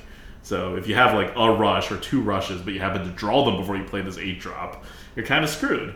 And otherwise, like even if you have a rush and a divine shield and a taunt, then it's like kind of tempo, right? Like you get a little bit of tempo out of it. But if you miss any of them, then it's anti-tempo, Yeah. which means you don't want to play it on 8 unless you have all of it. So if you don't have all of it, it just kind of gets worse and worse and then you run more of a risk of drawing what it is. So in arena, this is kind of an iffy card. This is like like it seems like it's a powerful card and it's Varian, but I, I I I did not like it all that much, and we uh, like it ended up we gave it a C, which is just like a little bit above a Yeti. I agree with that, and, and because I also looked at um, the the first thing you want to look at. Uh, once again, don't be uh, kind of don't tunnel vision and get used to the amount of rushes that we've had in our decks. So many are leaving. So many rushes are leaving uh, with Scholomance and with Ashes of Outland. So when you like the, the fact that like if if this doesn't have rush, that's really bad. And yeah, some people are like, whoa, Mm-hmm. wait. Are you guys forgetting the fact that you get to draw the cards? No, I I, I am no, no, aware. you're- you're- if you drawing the so once again, guys, I understand that if it doesn't get the effect, it is because they don't draw the card. Okay, I am I am understanding this. All right, we we I get this because look, I am making the connection here that in order for them not to get the effect, that means you don't have it. That means you didn't draw it. But that's the entire point. So yes, when you draw it, it is very good. And once again, one of the problems is for eight mana and the seven seven Um, you need the rush. you need these things. If you don't have it, like okay, if, if you guys want to know what is an eight mana seven seven taunt worth, I don't know. F. How many Plus? cards would you have to draw to be it worth eight mana? Two. You have to draw two cards. Yeah. Eight mana seven seven taunt that draws a card is like a D, maybe a D plus. Yeah. Probably a D. Something This like that. This is a C because it's going to do that, and then sometimes it's going to get that rush, and every now and then it's going to get the divine shield. So, like, like- not, not frequently. this is also going to be one of those cards where like look if you're 25 picks in and you've been able to just i don't know get like higher amount of rush higher amount of divine shields in your deck and also especially if you're playing like paladin right if you're playing paladin Yeah, and you yeah, have yeah. like a lot of divine shields and then so all you have to worry about is the rush and everything this could swing wildly like th- this Mm-hmm. score we're just talking about on average so look if you want to come to me and be like oh murphs you were so wrong like look how good this was and I would ask, when did you make the pick? What did you have in your deck already? But um, on average, like the numbers, it, it, the numbers just don't work out here. And for this one, it's not just sort of like a how are you using it kind of thing. It's just a on average, this is how many things your deck will have. This is how Yeah. you're going to draw at this time. How bad is it if you don't hit? Right, and Like, it's look, really bad if if, you don't hit. That's the problem. If this is an eight mana seven seven that guarantees you draw two cards and gains rush and taunt, this will be better. The problem is you're gonna hit that way less frequently with this. Way less frequently than you hit the extra divine shield for the draw on the divine shield. It's really centers on the rush, and there is not that much rush left in the game. there's just not that much rush. So people are saying like, "Oh man, but isn't it like a better Warbear? Warbear always has rush. Warbear right? has rush. Warbear- This one doesn't have rush. The whole problem is this card does not have rush. Like half the time, more than half the time, probably more than half the time. Like, where are you getting your rushes? Are you taking the Goldshire Gnoll? Pro- pro- probably not, right? Like, where, where else are the rushes coming from? What's that? The three three like tradable rush, the impatient shopkeep. How many of those are you taking in your deck? You're not going to take it over anything for the most part. You're going to take other stuff over it. Like, there's no rush in this set. There's little rush in all the other sets that are coming in. Um, Your class rushes, by the way, are not all great. And if you want to look at core rushes, neutrals, you got they're also not. you have Emerald Skytalon, you have Redgill Razorjaw. How how often are you drafting Skytalons and Razorjaws, right? So like think about rushes and and why you you think that every deck has rush right now. It's because Yeah, you always draft chat, someone's Flyer. Yeah. yeah. In chat, someone's talking about the eight three rush with Divine Shield, Gilnean, Royal Guard. Yeah, that's not a good card. If you're drafting that, that's not good. Like that, that That's, that's, like not an a good okay card. card. at best. Like it was never a great card, but it was like a good card. And nowadays, it's like a Yeti. Yeah, it's okay, but um, yeah, like you're you're taking out the broomsticks, right? You're taking out the uh, the rusty raiders. You're taking out the Fishy. fishy flyers. Um, those were in every single deck, right? Those were. So you can always assume you Mm-hmm. Claw always Machine had it. Dirigible. Dirigible does not have rush. So just Claw Machine. Yeah, yeah, yeah. Dirigible doesn't naturally have rush. Remember that. Um, So claw machine. Mm-hmm. Swift Messenger is sure. okay. Yeah, Swift Messenger is okay. Like, we're not saying there are no rush cards, but like you have to have rush cards, and then you have to not have drawn them by the time you're playing Varian. Yeah. So, guys, like that's the thing. Like whenever I say I'm like, okay, like, y- like you're not going to have as many rush cards, but they're like, Murphs, I, I will name this one card to disprove it. I'm like, I don't understand. I will name three cards. I don't deny that this exists. I'm just saying that it is not th- the plentiful bounty of rush that you are used to. Um, and, and here's the other thing about drawing a card: you will miss taunts more often than you think. Like you won't miss them often, but you'll miss them like 20, 25 percent of the time. Because you would have just like you would only end up with like two cards that actually have the word taunt written on the card, or three, and you would just happen to have drawn them all before you end up playing your Varian. Because to play Varian, you have to be at eight mana, and you had to have drawn Varian at some point. So Varian is played eight mana earliest, turn eight earliest, but very possibly after turn eight as well. And uh, sometimes, not not not you know most of the time, you're gonna draw all your taunts. Like there are no good new taunts coming in that have the word taunt on it. Like you have Stormwind Guard, right, which is it. Mo'arg Forgefiend, eh, not really like too great. And then um, okay, you have uh, you do have your uh, your encumbered pack mule. Like you have some stuff, but it's just like it's all it's all very iffy. And when you add them all up, the odds are not super favorable to draw two cards. They're super favorable to draw one, at least. You're gonna draw a card, um, but okay, like you you, Yeah. you get divine shield on it, which means you have a force tank max that drew a card.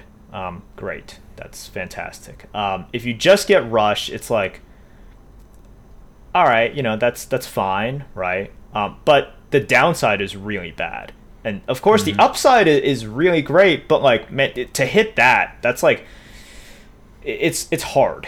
It's really really hard. It's not impossible, and I'm I'm gonna tell you guys right now, like this is one of those scores in which like uh, yeah, you can look at your deck later on in the draft, pick 26, pick uh, 29, right? And, and you look at it and you're like, holy shit, this is like a, a, a stupidly good uh, Varian deck. And sure, yeah, and in those it would be like the auto pick over like everything, but on average no that's all we're saying on average no like you you can sometimes pick it and be absolutely correct in doing so but if you're just drafting normally and once again i mean normally right it's like mm-hmm. not not like you're you're picking gilnean royal guard over actually really good cards and then you get rewarded with Varian.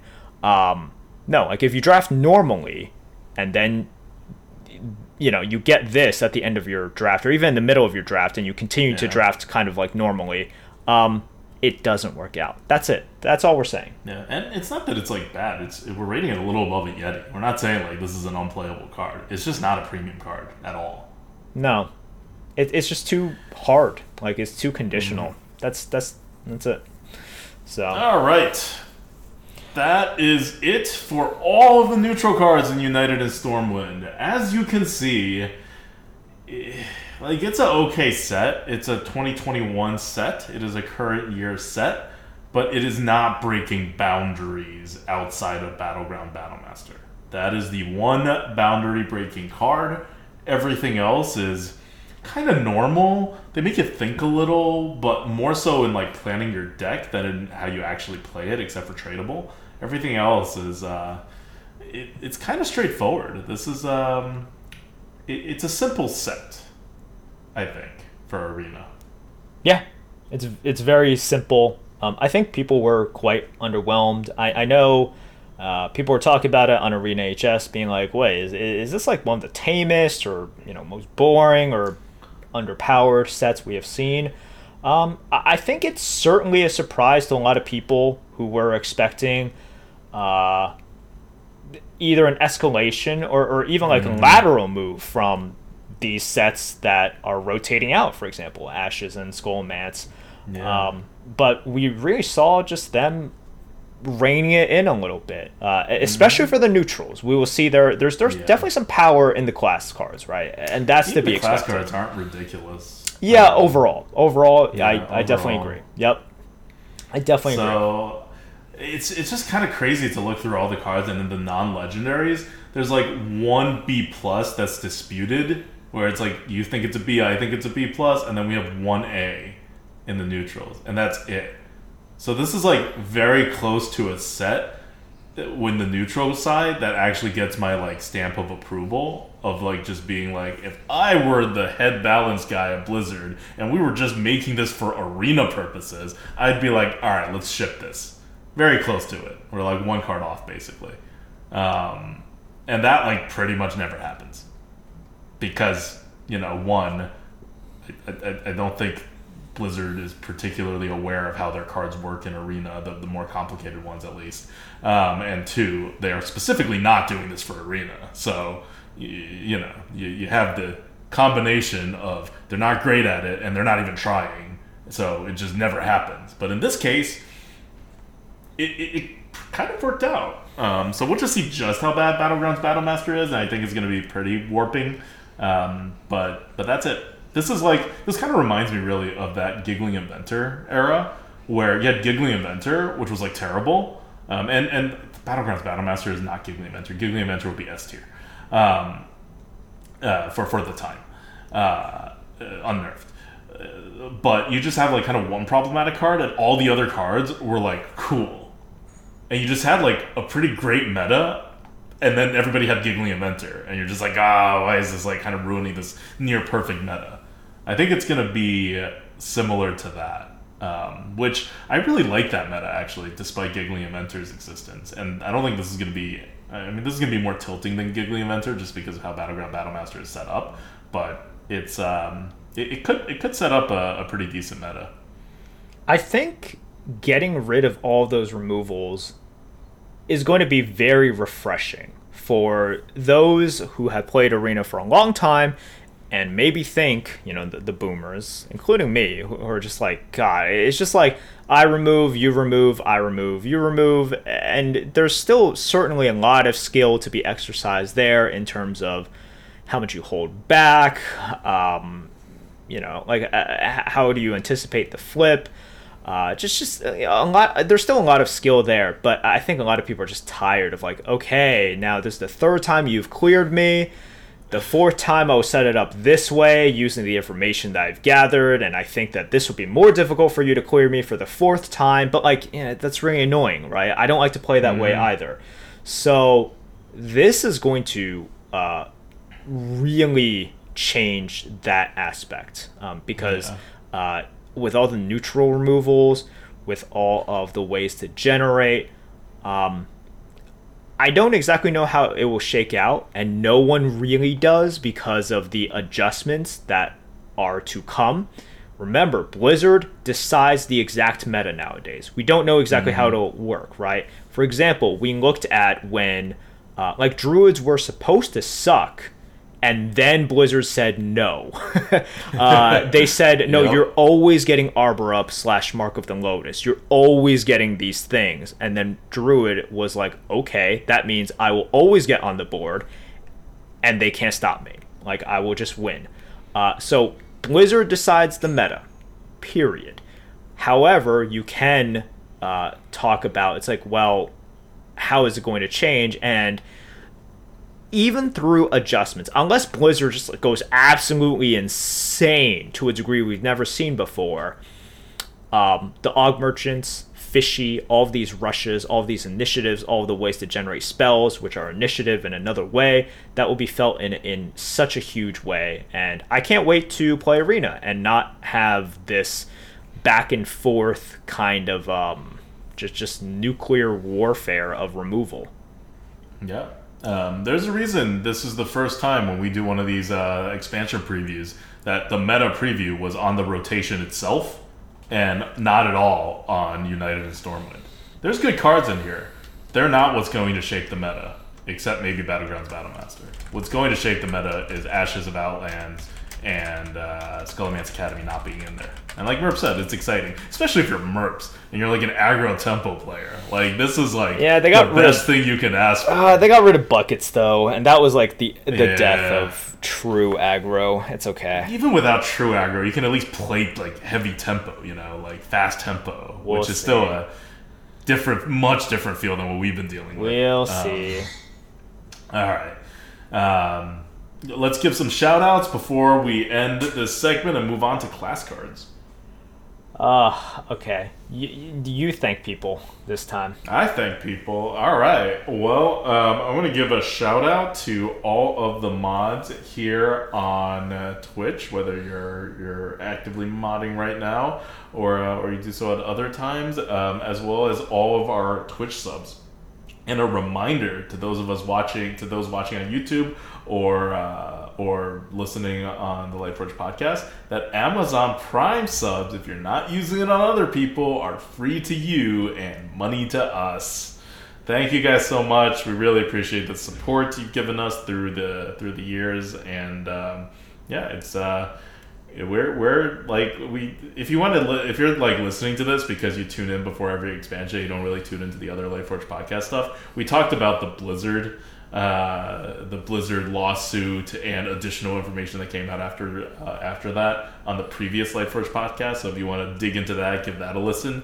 But uh, but we're we're still playing Hearthstone. We're still excited about uh, the arena. Um, you know, despite Blizzard's absolutely terrible things that they've been doing for a really long time.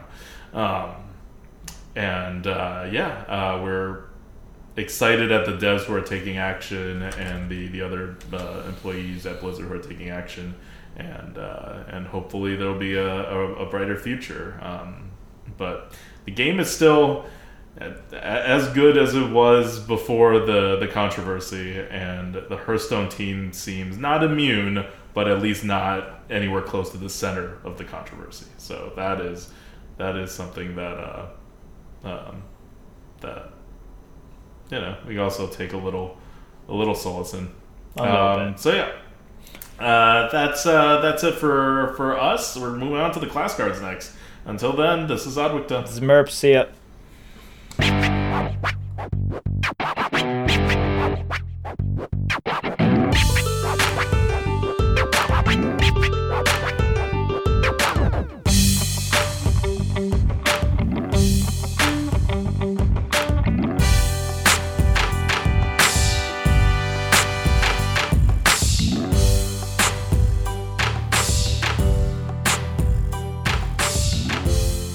Enjoying the Lightforge? For the full rundown on Hearthstone Arena draft strategy, card review, and arena gameplay, follow us on YouTube, Twitter, or twitch.tv at ADWCTA. Support the podcast by sharing us with your friends and family or become a patron at patreon.com slash grinninggoat. Thank you for tuning in and see you next week.